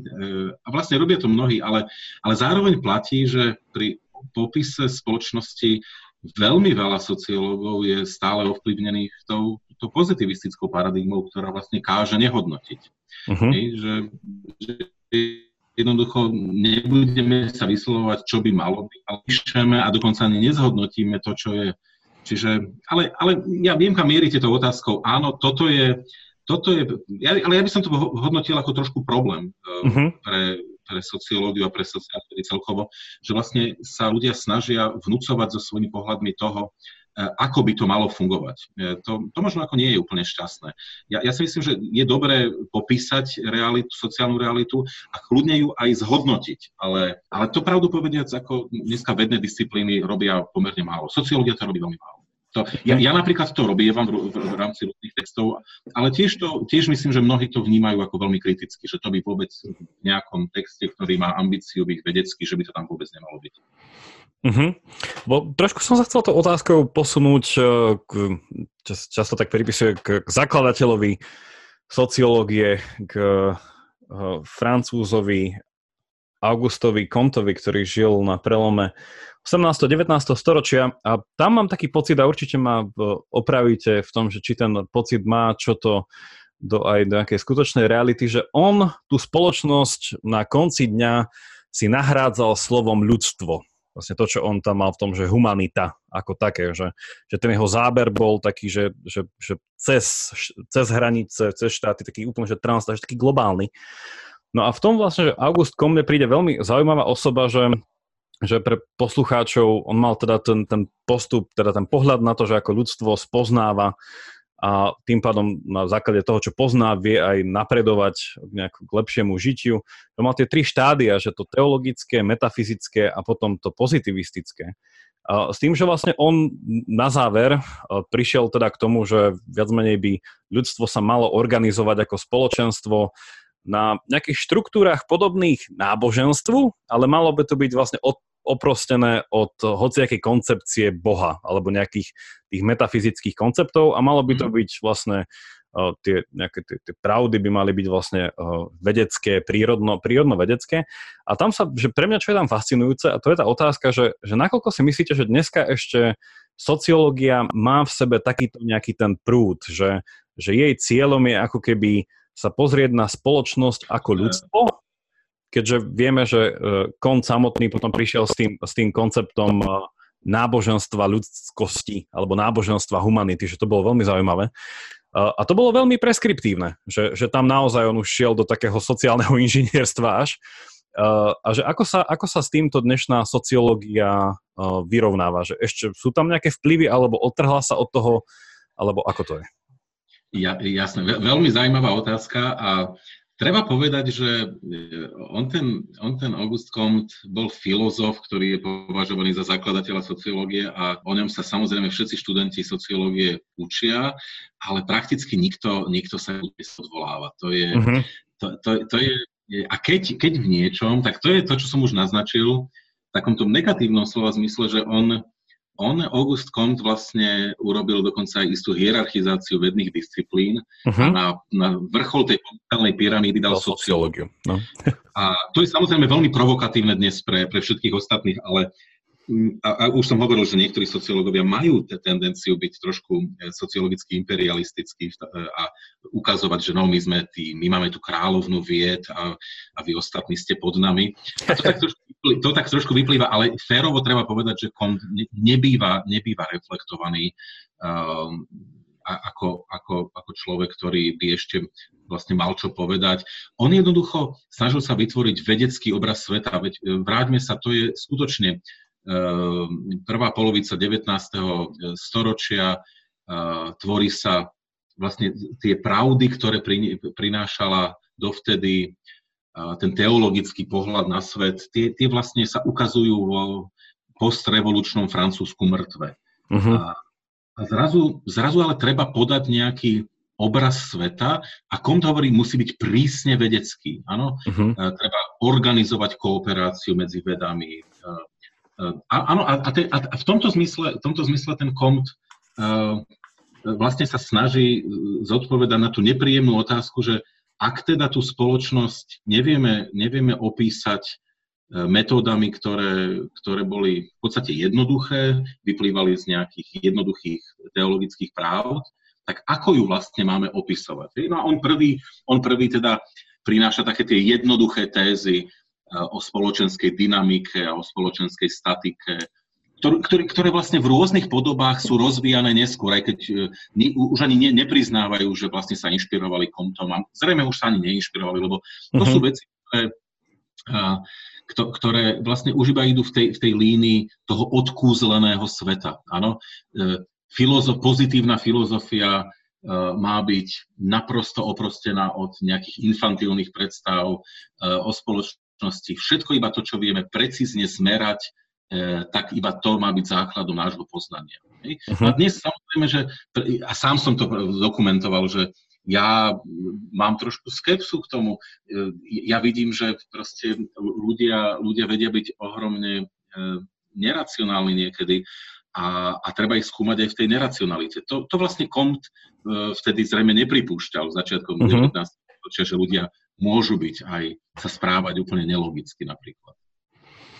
Pokračuje ešte v dnešnej sociológii tá taká intuícia, taká kontovská, tá, ja to tak volám taká, že, že, že prvosociologická, že, že presne že to, čo on chcel na to ako poukázať, že spoločnosť má nejaké zákonitosti a tie vieme vyskúmať. A tie, keď budeme vedieť, tak proste budeme tu vedieť spoločnosť posúť niečomu lepšiemu. Že toto už sa úplne že odpustilo dneska? Že sa nejako berie, že, že spoločnosť tu, spoločnosť tam, tie zákonitosti, ak vôbec sú, sú nejako neporovnateľné, že všetko je to nejako relatívne vzhľadom na tú dobu a to miesto, že toto už tam nie je dneska v sociológii ako ambícia? Je toho čoraz menej a ono to malo veľké, veľmi masívne pokračovanie v paradigme, ktorá bola zrejme najurčujúcejšou v 20. storočí, štruktúrál, ako štruktúrálny funkcionalizmus. Uh-huh. Uh, Parsons, Merton a ďalší hľadali tieto zákonitosti uh, a, a, chcel, a, a vlastne ono to malo také op- opodstatnenie v tom, že podobne ako Comte, podobne ako Durkheim chceli Chceli jednoducho sociológiu e, mať exaktnou vedou a vedou, ktorá bude naprosto nespochybniteľná, podobne ako sú nespochybniteľné vedné disciplíny v prírodných vedách. E, ja mám skepsu k tomu, pretože my, uh-huh. narábame, my narábame jednoducho s ľuďmi, s ľudským faktorom a no, ten sa mení e, a, a vôbec nemusí byť racionálny. To je neustály príbeh toho spochybňovania sociologických výskumov, že výskum bol urobený zle. No tak určite sú aj také, ktoré sú urobené uh-huh. zle, to je samozrejme, no ale jednoducho ja za tým vždy vidím takéto nepochopenie, že no v priebehu dvoch týždňov ľudia zmenili svoj pohľad. Alebo že uh-huh. ľudia, ktorí odpovedali na vaše otázky, vám klamali. Alebo niektorí dokonca nerozumeli otázke, no tak ale nechceli vyzerať nekompetentní, no tak už niečo povedali. Uh-huh. A, a tak ďalej, tých, tých vysvetlení ako je veľa. Proste uh, Lidi, lidi sú rúzni a ako hovoril Verich, poväčšinou hovada. No tak ale nie, to si to robím ako srandy. Proste ľudia nie sú racionálni, nie sú rovnako dobre vzdelaní. A pre, preto ja mám istú skepsu k tomu. Čiže ono, to, čo ten Comte, aby som sa vrátil k Comtovi, Comtovi písal, predsa veľmi pekne rozvíjal potom v nejakej podobe napríklad Talcott Parsons, ktorý vysvetľoval vlastne akékoľ, akúkoľvek eh, eh, dynamiku v spoločnosti tým, že e, jednoducho sa tá spoločnosť vychýli zo svojej rovnováhy a vlastne snaží sa vrátiť do tej rovnováhy. A keďže je neustále tá moderná spoločnosť vychylovaná zo svojej rovnováhy, tak ten spoločenský pohyb vlastne môžeme vysvetliť tým, že ona sa snaží niekam vrátiť, kde sa bude cítiť ako keby dobre, v rovnovážnom stave. No ta, tam po, ako výložene počujeme myšlienky Konta. E, a, a je to stále ten istý príbeh, áno? Nájsť zákonitosti, podľa ktorých, e, podľa ktorých sa spoločnosť, spoločnosť riadi. No a e, všetky, všetky prístupy interpretatívnej sociológie vlastne na toto, na toto reagovali v tom zmysle, že na rozdiel od konca 19. storočia a v prvej polovici 20. storočia ako keby spochybňovali, niektoré dokonca priamo odmietali, ten determinizmus, ktorý vidíme v tom, uh-huh. že keď sa niekto nejako správa, tak je to determinované niečím. Ano?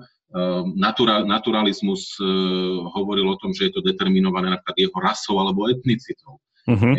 Alebo je to determinované, je, je to determinované tým, že áno, spoločnosť má nejaký, nejakú, e, nejaký, nejakú svoju dušu a tak ďalej.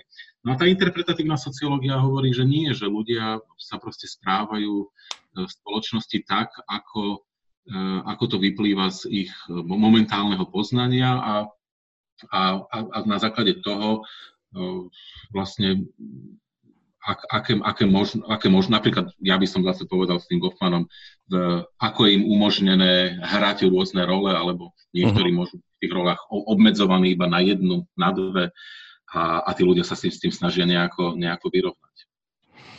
Možno tak parafrázujem, aj keď vlastne, no, nie tak parafrázujem, prehodím tu Ehm, tú pochybnosť, ktorú mal eh, Kont do otázky, že nakoľko si myslíte, že dnes sa pripúšťa, že Kont tam kritizoval, alebo teda považoval za prekonanú že teológiu a filozofiu, že nakoľko podľa vás tieto dve, nazvem to, že veci, neviem, disciplíny, neviem, nenazvem to, že vedou, že ako tieto veci sú na, v dnešnej dobe, uh, nakoľko sú zdrojom informácií, čo do spoznávania spoločnosti, v ktorej žijeme, s cieľom žiť lepšie v tej spoločnosti. Že je, berie dneška, dnešná sociológia, alebo sú nejaké vetvy sociológie, ktoré by napríklad boli, že, ja neviem, že pre nás je naozaj filozofia zdrojom nejakého poznania z istej oblasti, alebo že pre nás je teológia istého druhu istým zdrojom poznania, že je tam nejaké prekonanie toho konta, tohto jeho pôvodného tvrdenia?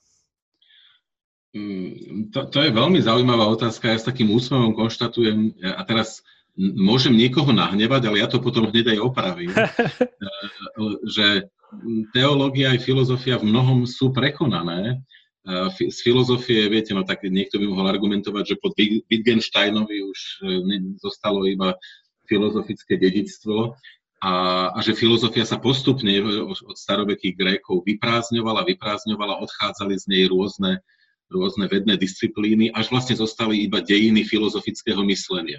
Uh-huh. A z tých nepochybne dnes čerpáme. Ale teraz, keď som niekoho nahneval, no tak to isté ale dnes ja vidím na sociológii, že sociológia sa postupne vyprázdňovala, odchádzali rôzne, uh, rôzne vedné disciplíny a niekto by povedal, že ešte v minulosti zostala aspoň tá sociolingvistika, ale vlastne aj tá už odišla, takže v niečom, v niečom ako zostáva, zostávajú dejiny sociologického myslenia a dneska vlastne sociológiu je otázne, že či vlastne máte, lebo e, dnes máte proste ako genderové štúdia, migračné štúdia, ktoré vlastne sú všetky ako veľmi multidisciplinárne a keď ich chcete robiť, tak, tak musíte byť odborník aj na právo, aj na, aj na mhm. politológiu. Ehm, na tá sociológia sa, sa vlastne veľmi podobne vyprázdnila ako filozofia. A mimochodom má to závažný dopad aj do toho, ako je populárna. Keď ja som začínal štúdium sociológie, tak to bolo, to bolo niečo také sexy, akože všetci chceli byť sociológovia, mm-hmm. lebo aj, také, aj, aj vo filmoch amerických vždy ukazovali sociológov v takom príťažlivom šate. A no dnes to tak už vôbec nie je. Dneska v pragmatickej dobe ľudia idú študovať predovšetkým politológiu a chcú študovať sociálne vedy. A tá sociológia je proste príliš abstraktná, príliš. E, stále sa, stále sa študenti pýtajú, že a čo s tým budeme robiť, keď si vyštudujeme sociológiu. Ja som im vždy odpovedal, že no, nevieme, čo budete robiť, ale vy to, ale vy to budete robiť lepšie ako tí ostatní. A, to je dôležité. Už kdekoľvek budete, tak váš pohľad bude natoľko široký a natoľko v niečom príťažlivý, že, že vy to budete robiť lepšie ako tí, ktorí budú mať tie obzory, obzory úzke. Ale oni to vlastne neberú, tí, tí mladí ľudia, čiže v konečnom dôsledku tá sociológia dneska má problémy všade vo svete. V Amerike je čoraz menší záujem o katedry sociológie, to isté sa e, deje v Európe. E, takže ja sa bojím, že sociológii sa, ako, akým úsmevom to hovorím, za uh-huh. posledných koľko desaťročí stalo presne to isté, čo filozofia. Ja by som tu mohol už iba s úsmevom nesúhlasiť, lebo fil- filozofii sa to síce stalo s ranným Wittgensteinom, ale chudák Wittgenstein potom po svojej uh, neskoršej fáze opätovne dal filozofii čo to dočinenia. Ale, ale áno, že, že, že v tomto to je... Um, tá interdisciplinarita, mne sa aj na filozofii vždy páčilo, že raná filozofia vlastne bolo niečo ako chodiaca univerzita. Že ten ranný filozof tým, že ten rozptyl toho poznania bol oveľa menší, tak to bol akože nejaký protovedec, to bol proste tam, tam, tam, že, že, že bolo to úplne, že skôr tá... Problém to dneska, čo vnímame, že je veľmi náročné špecifikovať, čo z každej disciplíny je to nevyhnutné pre nejakú ten holistickejší proste prístup k nejakému tomu poznávaniu a tam potom ten skepticizmus, ktorý, ktorý, z, toho, ktorý z toho pramení.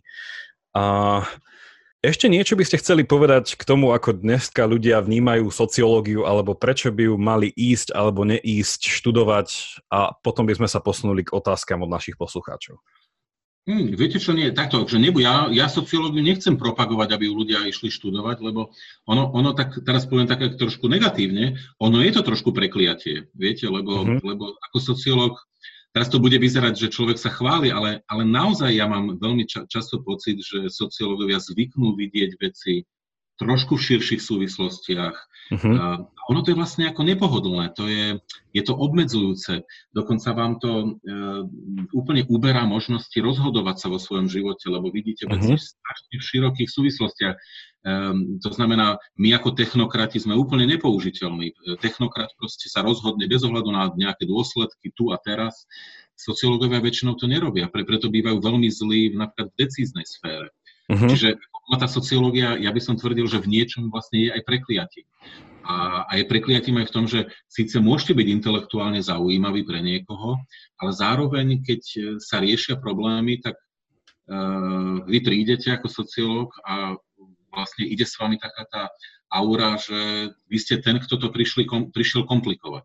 Dnes uh-huh. dokonca stalo, že sa niečo riešilo a ja som prišiel a začal som hovoriť, že áno, že toto je zaujímavý prístup, ktorý ste zvolili, ale no a vtedy sa ozvali ľudia, že no tak už je tu sociológ, už to zase budeme.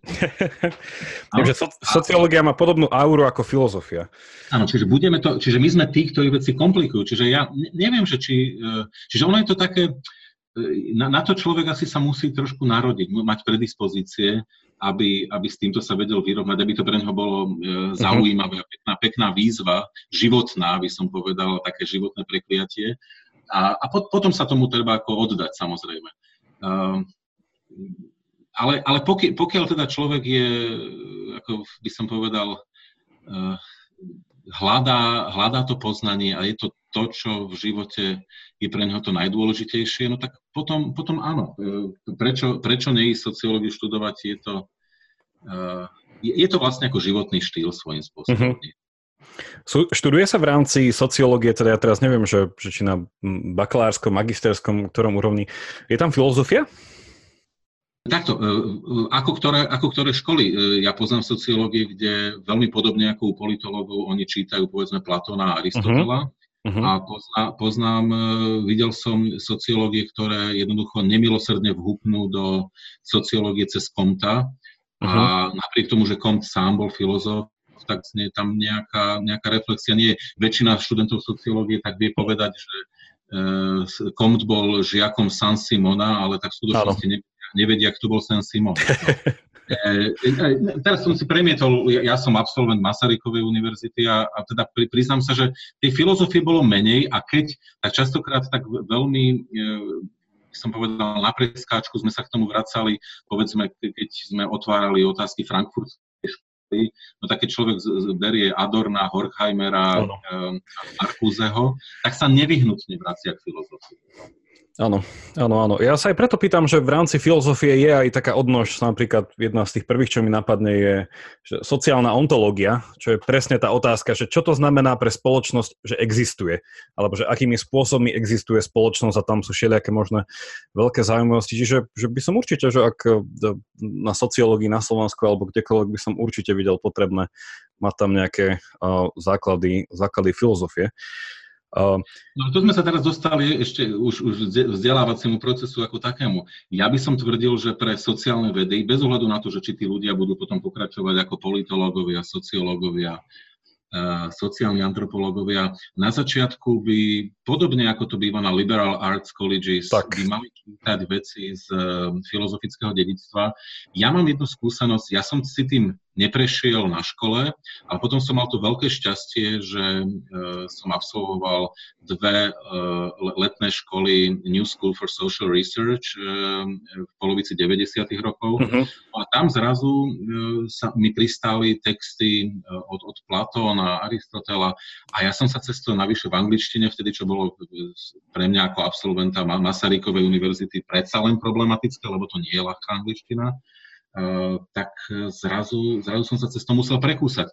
A až následne som pochopil po rokoch, ako veľmi mi to dalo. Uh, takže ja by, ja by som naozaj propago, propagoval to, že eh, prvý, prvé dva roky by sociálne vedy mali byť spojené a, a tí ľudia by mali povinne prejsť spoločným čítaním klasikov, lebo, lebo ináč, ináč sa v tom stratia. Takisto ako ja som, ja som dnes spomenul tú frankfurtskú školu, vôbec nebudem klamať, že že keď som prvýkrát e, čítal autorov frankfurtskej školy, tak som sa v tom beznádejne stratil. Uh-huh. to beznádejne. A som presvedčený, že som sa v tom stratil preto, lebo som mal v tom čase chábe základy filozofie. To ja tak môžem iba tak e, veľmi e, pokorne prihriať polievku, že možno tento podcast sa snaží o také doplnenie základom ľuďom, ktorí už nie sú na výške, ale uh, hej, tiež tam vnímam podobné. Ja som mal, moja skúsenosť bola, ja som začínal s politológiou a vlastne tam som sa stretol aj so sociológiou a vlastne však to boli, v Taliansku to volali politické vedy, čiže ja som vlastne robil politické vedy. A tam bolo tej filozofie dosť málo a bola iba taká veľmi, veľmi okrieštená tým a vlastne až neskôr, ako som sa dostal k filozofii, tak hlbšie a širšie, že začali veci dávať viacej zmysel. Že vlastne prečo sme aj, teda ak je tá otázka naozaj pochopiť tú modernú spoločnosť a tú modernitu, postmodernitu, tak eh, veľmi dobré pozrieť sa, ako sme sa k tomu celému dostali. Prvú otázku máme k niečomu, čo sme sa už bavili, ale asi, aby sme to možno dali ešte do lepšieho obrazu. Jaro sa pýta, Je sociológia exaktná veda? Aké sú prínosy a úskalia neexaktných odborov, ak je sociológia neexaktná? Je v humanistických vedách cítiť tlak, aby sa exaktnili? Čiže takáto veľa, veľa otázok skúsim, poprosím stručne. Stručne. Už sme o tom hovorili. Uh, sociológia uh, chce byť exaktnou a celé svoje dejiny vlastne trpí tým, ako množstvo ľudí sa snažilo uh, urobiť z toho vedu, ktorá by bola nespochybniteľná za akýkoľvek okolností. Mhm. Sociológia ale býva spochybňovaná a uh, treba povedať, že nemôže byť úplne jednoznačne exaktnou v tom zmysle, že narába s veľmi premenlivým predmetom skúmania, s ľudským faktorom a uh, jednoducho v tej fyzike, keď odmeriate niečo tými istými metodami, tak stále dostávate ten istý uh-huh. výsledok. Sociológii nie.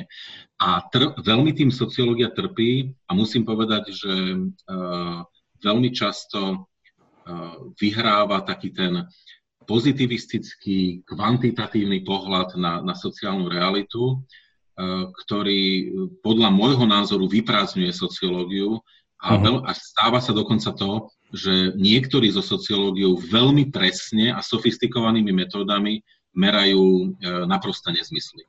Uh-huh. A, áno, to je taký, dokonca, alebo sa niekedy stáva to, že ľudia mer, merajú, ako em, empíria sa považuje za, za úžasnú, teória sa odvrháva, no a vzniká z toho taký ten nazve, nazveme to vulgárny empiricizmus. Hej? No a, uh-huh. a čiže v, to, v tomto zmysle tlak na to, aby sociológia bola exaktnou, je obrovský, je aj zvnútra sociológie a ja tvrdím, že sociológia tým nesmierne trpí. Uh-huh. Čiže záver je taký, že nemôže byť a musí sa s tým zmieriť, že byť úplne exaktná? Musí sa snažiť byť čo najexaktnejšia, ale, ale nemala by trpieť tým, že, že bude spochybňovaná proste fyzikmi a chemikmi, uh-huh. ktorí majú to šťastie, že jednoducho v skúmavke sa to stále správa rovnako, keď to dáte v tom istom objeme. Áno. Andrej sa pýta, či a ako sú osoby ako Platón a Aristoteles stále relevantní pre našu súčasnú slovanskú politickú scénu? Platón a Aristoteles už dneska zazneli, takže som zvedavý na to. Úplne, áno, úplne zhodou okolností. No sú, rele, sú relevantní v tom, že, že celé to filozofické dedictvo sa vlastne nejakým spôsobom vracia, vracia k, tomu, k tomu ich dedictvu. Um, keď sa, keď, ja to teraz ako veľmi zovšeobecním, ale to je, to je tak, ako keď vo filozofii máme dve, dva pohľady na prírodzenosť človeka. No. Jeden, jeden, ktorý hovorí, že ľudia sú, sa rodia dobrými ale celá spoločnosť z nich robí prípadne kreatúry. A, áno, a, alebo úplne, úplne iný pohľad, že, že nie, ľudia nie sú od prirodzenia dobrí a preto sú tu inštitúcie kultúry, spoločnosti, ktoré ich vlastne musia držať na úste. Uh-huh. Hej, na to, to máte proste dve tradície, ktoré v rôznych podobách vlastne rozoberá každý z filozofov, sa nejakým spôsobom s tým snaží uh-huh. vyrovnať. A, pre, a presne toto je o, o Aristotelovi a Platónovi, že to, čo oni nakúsli, tak vlastne sa s nami vlečie a, a silne to ovplyvňuje aj rozmýšľanie súčasnej sociológie v rôznych podobách. No, a, ale áno, práve, práve preto to treba mať načítané a drvivá väčšina to ľudí nemá načítané. Aj tí, aj tí, ktorí dneska robia zaujímavé výskumy mimochodom, ale nie, nemajú to načítané. To, to je, mo, možno, že, možno, že v tej tradícii anglosaskej áno, kde, kde ten dôraz na to je, ale ja, ja som pomerne skeptický v strednej Európe, že dnes, na, na Slovensku to podľa mňa majú načítané študenti filozofie. mm-hmm. Justína sa pýta viacero otázok a táto je vlastne hneď na doplnenie tej predchádzajúcej. V čom sa prekrýva filozofia so sociológiou? v čom sa prekrýva? No, no obi, obidve, obi, obidve vlastne ako reflektujú e, spoločnosť a správanie ľudí. To je e, v, tom, v tomto filozof... sociológia vyšla z filozofie svojím spôsobom, akurát sa uh, tými slovami Konta povýšila ešte nad filozofiu, čo, čo, čo je teda veľmi odvážne. No a, a znovu sa môžeme vrátiť k tomu, že podľa môjho názoru dnes sa, sa obidve do istej míry vyprázdnili, že oni nám vlastne dnes e, vygenerovali, vygenerovali desiatky a desiatky vedných disciplín a zostala už iba taká škrupina, ktorej hľadáme odpovede častokrát z minulosti. Mm, a, a to, toto, mm, o filozofii si to netrúfam povedať až tak, až tak dramaticky, ale o sociológii áno. My máme tendenciu sa odkazovať, odkazovať vlastne na, na ľudí, ktorých pohľad už dnes nie je relevantný práve preto, že, že tvorili v úplne iných podmienkach. Mm-hmm. Dostávame sa k otázke nacionalizmu a fašizmu. A otázka znie, existuje nejaký sociologický výskum, ktorý by popisoval a vysvetľoval vývoj extrémneho nacionalizmu a fašizmu na Slovensku? Ak áno, aké sú jeho závery? Uh, možno je to viac sociálna psychológia ako sociológia, ale to, čo, čo, to, čo vysvetľuje uh, rast extrémizmu uh, asi najsilnejšie, je, je, je vlastne teória autoritárskej osobnosti, to, že jednoducho istí ľudia majú naprosto prirodzenú tendenciu hľadať silného lídra a je to vlastne kompenzácia, eh, je, to vlastne výsledok ich socializácie eh, pod trestajúcou matkou, prísnym otcom. Je to vlastne výsledok istého typu socializácie, ktorého, ktorej sa vlastne tí ľudia nevedia, nevedia zbaviť. A celý život vlastne vidia, vidia svet jednými očami. V niektorých spoločnostiach je toho viacej, niektorých menej. Na, na Slovensku ten výskum robil ešte v 90. rokoch v náväznosti na, na voľbu autoritárskych líderov ako Vladimír Mečiar, sociológ Vladimír Krivý. A ten mhm. ukázal, že v niektorých regiónoch jednoducho tá objednávka na charizmatického lídra je nepomerne väčšia ako, ako inde. A ten charizmatický líder, to samozrejme súvisí aj, aj, aj s tým autoritárstvom a, a samozrejme aj fašizmom. E, to, to, čo, to, čo ale to vysvetľuje napríklad zo sociologického hľadiska tiež veľmi silne, to sú tie, také teórie, ako je teória anómie. Morál, vlastne normatívneho rozkladu spoločnosti. Ano. A to, to možno niekoho prekvapí, ale lebo častokrát práve na toto sa zabúda, že keď sa skúpa netolerancia voči menšinám, antisemitizmus, tak to, čo to síti najviac, býva práve tá autoritárska osobnosť, ale hneď potom práve anónia. Je proste to, že vlastne ľudia žijú v, v spoločnosti, kde sú presvedčení, že vlastne sú obklopení neprajnými kreatúrami, no tak sa tými kreatúrami stanú aj oni. Uh, a, áno, a, a vlastne prestávajú platiť pravidlá hry tak ako, tak, ako sú napísané na papieri.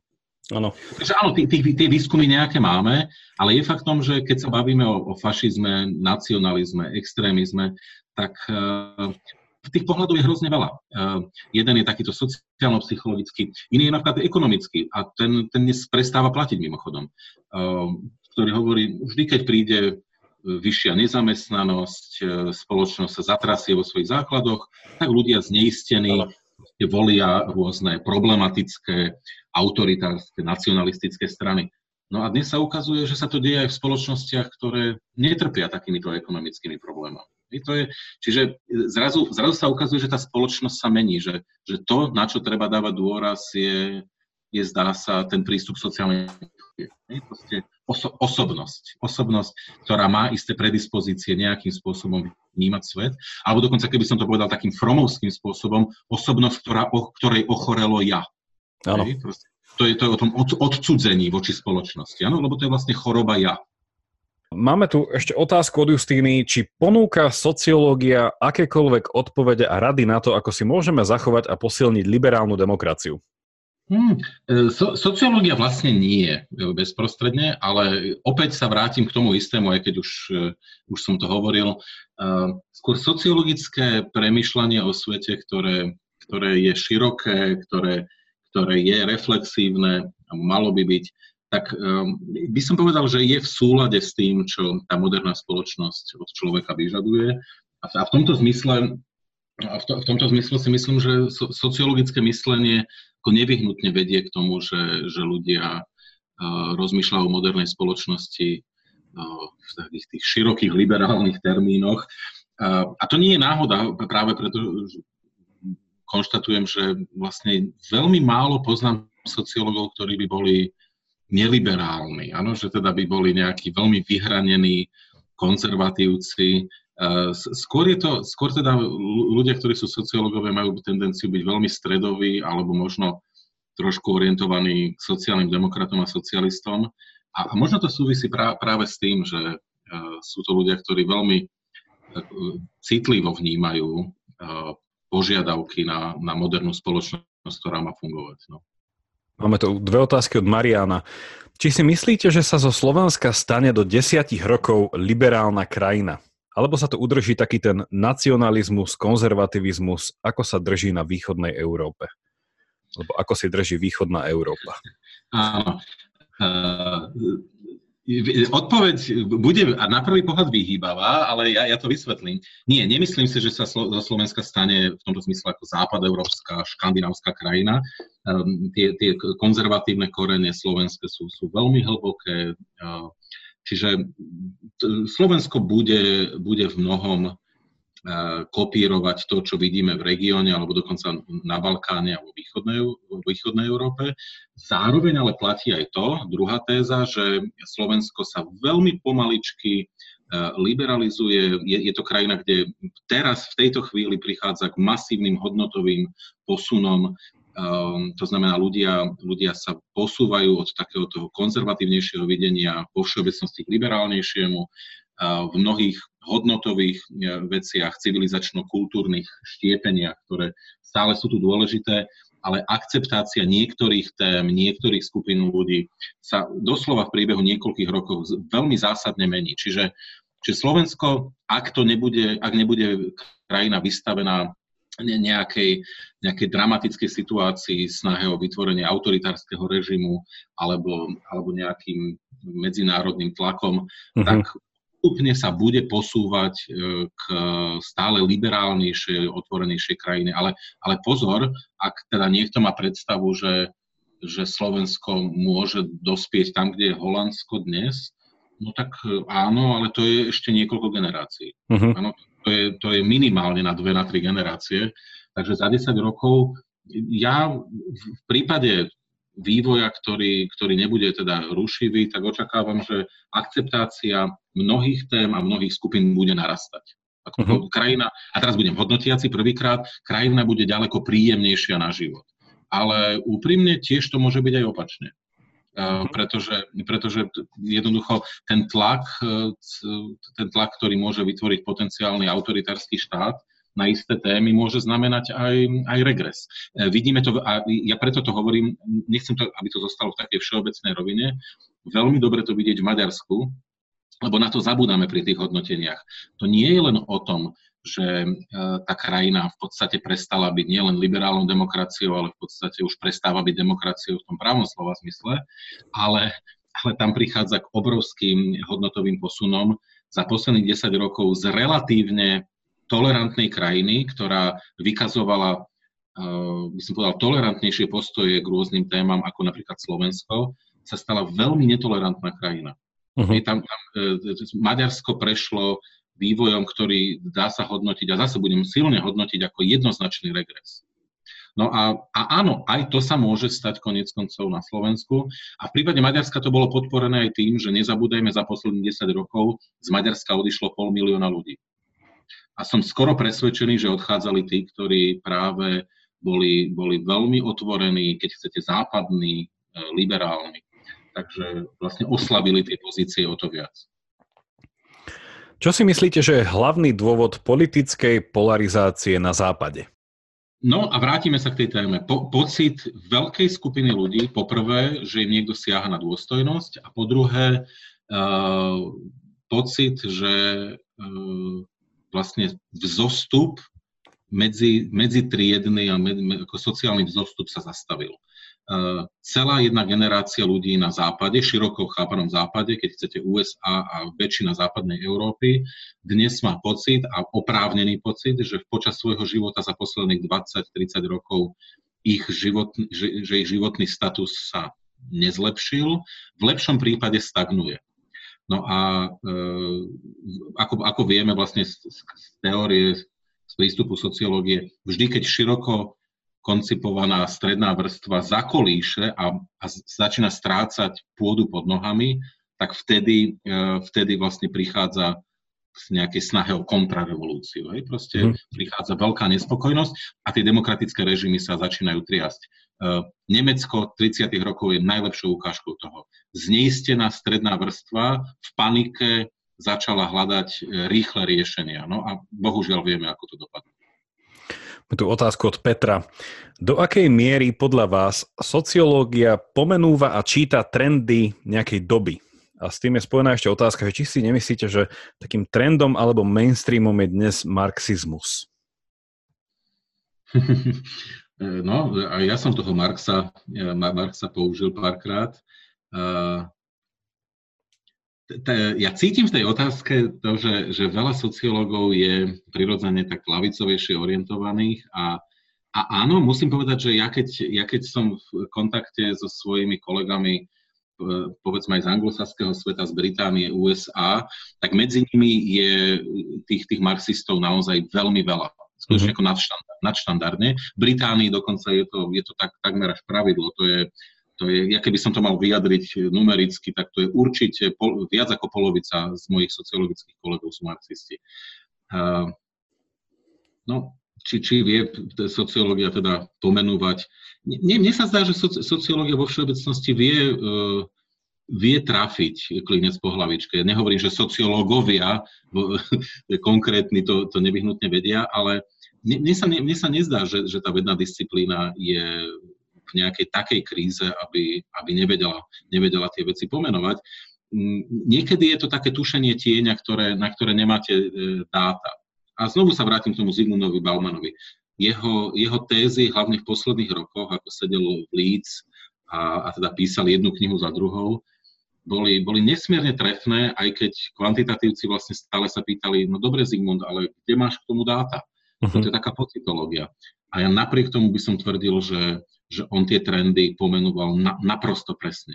Je, to je, uh, a to, to je vlastne to, čo, čo nám dneska v tej vede začína chýbať, že pri istých ľuďoch, ktorí, ktorí sú autoritami a, a jednoducho už sú braní ako autority, nevidím dôvod, aby museli podopierať svoje tvrdenia citáciami a, a tým, že budú všetko opierať o, o nejaký konkrétny výskum. Uh, áno, to po, po istom čase jednoducho tí, tí, ktorí sú dobrí v tej vednej disciplíne, jednoducho tie trendy cítia. Ano, a, to, a to áno, a v tej chvíli sa to stáva art, keď, keď, keď chceme, je to, je to umenie. A ja, ja, v tom, ja v tomto mám celkom dôveru, že, že sociológia vie, vie zachytiť tie trendy. No. Ide o to, že koľký z tých sociológov, tá nadprodukcia dneska je samozrejme veľká, takže pre ľudí, ktorí uh, nie sú v tom úplne zbehli, môže byť problém vlastne zodpovedať si otázku, na čo siahnuť, po čom siahnuť to, ktorá je tá relevantná literatúra.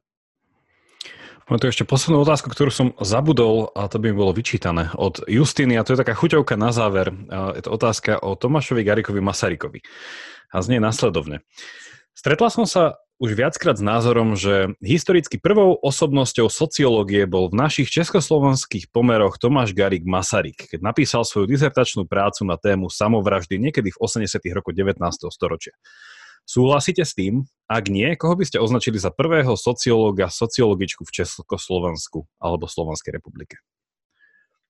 Uh, to, to, je, to je veľmi, veľmi pe, pe, pekná otázka. Masaryk uh, určite patrí k jedným z prvých. On ako filozof, ktorý sa postupne vlastne posunul k sociológii, uh, nebol jediný.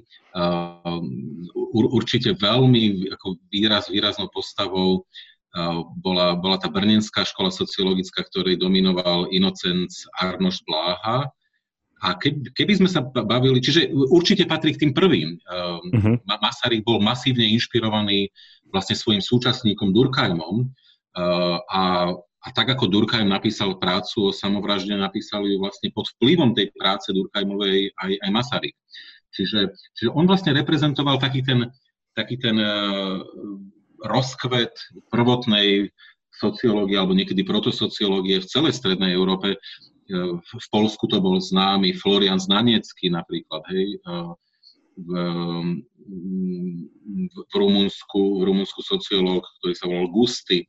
No a na Slovensku sa za, za takého protosociológa považuje e, Anton Štefánek z Oskalice, mm-hmm ktorý, ktorý by v dnešných časoch, ja si myslím, že bol hodnotený trošku širšie, že on robil tak trošku aj public policy, trochu filozofiu. A po, potom to slovenská sociológia sa, sa rozvíjala pod vplyvom českých profesorov na Univerzite Komenského za Prvej republiky a potom za slovenského štátu e, priamo vo výskumnom centre Matice Slovenskej. Tam bol taký pán Gula. Ale, ale stále teda to, to boli, musím povedať, že to boli tak e, v niečom, a nechcem byť akože zlý, ale tak úbohé začiatky, že v okolitých krajinách, v Maďarsku, v Polsku alebo v Rumunsku, nehovoriac teda o Českej republike, českej časti Československa, um, tá sociológia bola, bola už nepomerne ďalej. Čiže e, keď, keď budem ako veľmi prísny napríklad na slovenskú sociológiu, tak tak naozaj to na Slovensku e, začína až s ľuďmi, ako bol napríklad Alexander Hirner, v 60. rokoch. A potom tá mhm. slovenská sociológia aj si myslím, že mala pomerne slušnú úroveň e, na, na pomery strednej Európy. Ne, nebol by som zase až taký prísny. E, skôr mám také rozpačité pocity pri hodnotení e, rokov posledných. Uh-huh. V porovnaní aj s tým, čo je typické pre okolité štáty. Dobre, ja si myslím, že to bola posledná otázka od našich poslucháčov, poslucháčiek, za ktoré veľmi ďakujeme. Uh, tiež ďakujem Michalovi, že ste tu boli s nami uh, v tomto uh, rozhovoro diskusii. Verím, že poslucháčom nechávame viacero zaujímavých myšlienok na zamyslenie. Ja iba pripomínam, že viacero tém, ktorých sme sa dotkli, napríklad téma ľudskej dôstojnosti, liberalizmu, slobody, sú témy, na, o ktorých som už na tomto podcaste hovoril, čiže ak pôjdete na www.pravidelnadavka.sk, pozrite si epizódy, tak to tam nájdete, alebo na našej facebookovej stránke Pravidelná dávka. No ja už iba na záver ďakujem nášmu hostovi a možno taká otázka, že ak by niekto chcel zostať e, v kontakte alebo sa spýtať ešte nejakú dodatočnú otázku, cez aký e-mail alebo kde by o vás mohli niečo sa dočítať alebo byť v kontakte? Ja myslím, že najjednoduchšie budem rád, nech sa páči, aby sme to nekomplikovali. Ja sedím v Bratislava Policy Institute, takže bpi.sk a, a tam, tam sú všetky kontakty budem, budem rád, budem rád zodpoviem nejaké otázky. Čiže Bratislava Policy Institute, eh, choďte sa na to pozrieť všetci a ešte raz aj vo vašom, aj v mojom mene ďakujem Michalovi Vašečkovi, že bol dnešným hostom pravidelnej dávky. Ďakujem a všetko dobré. A ja ďakujem pekne a do počutia.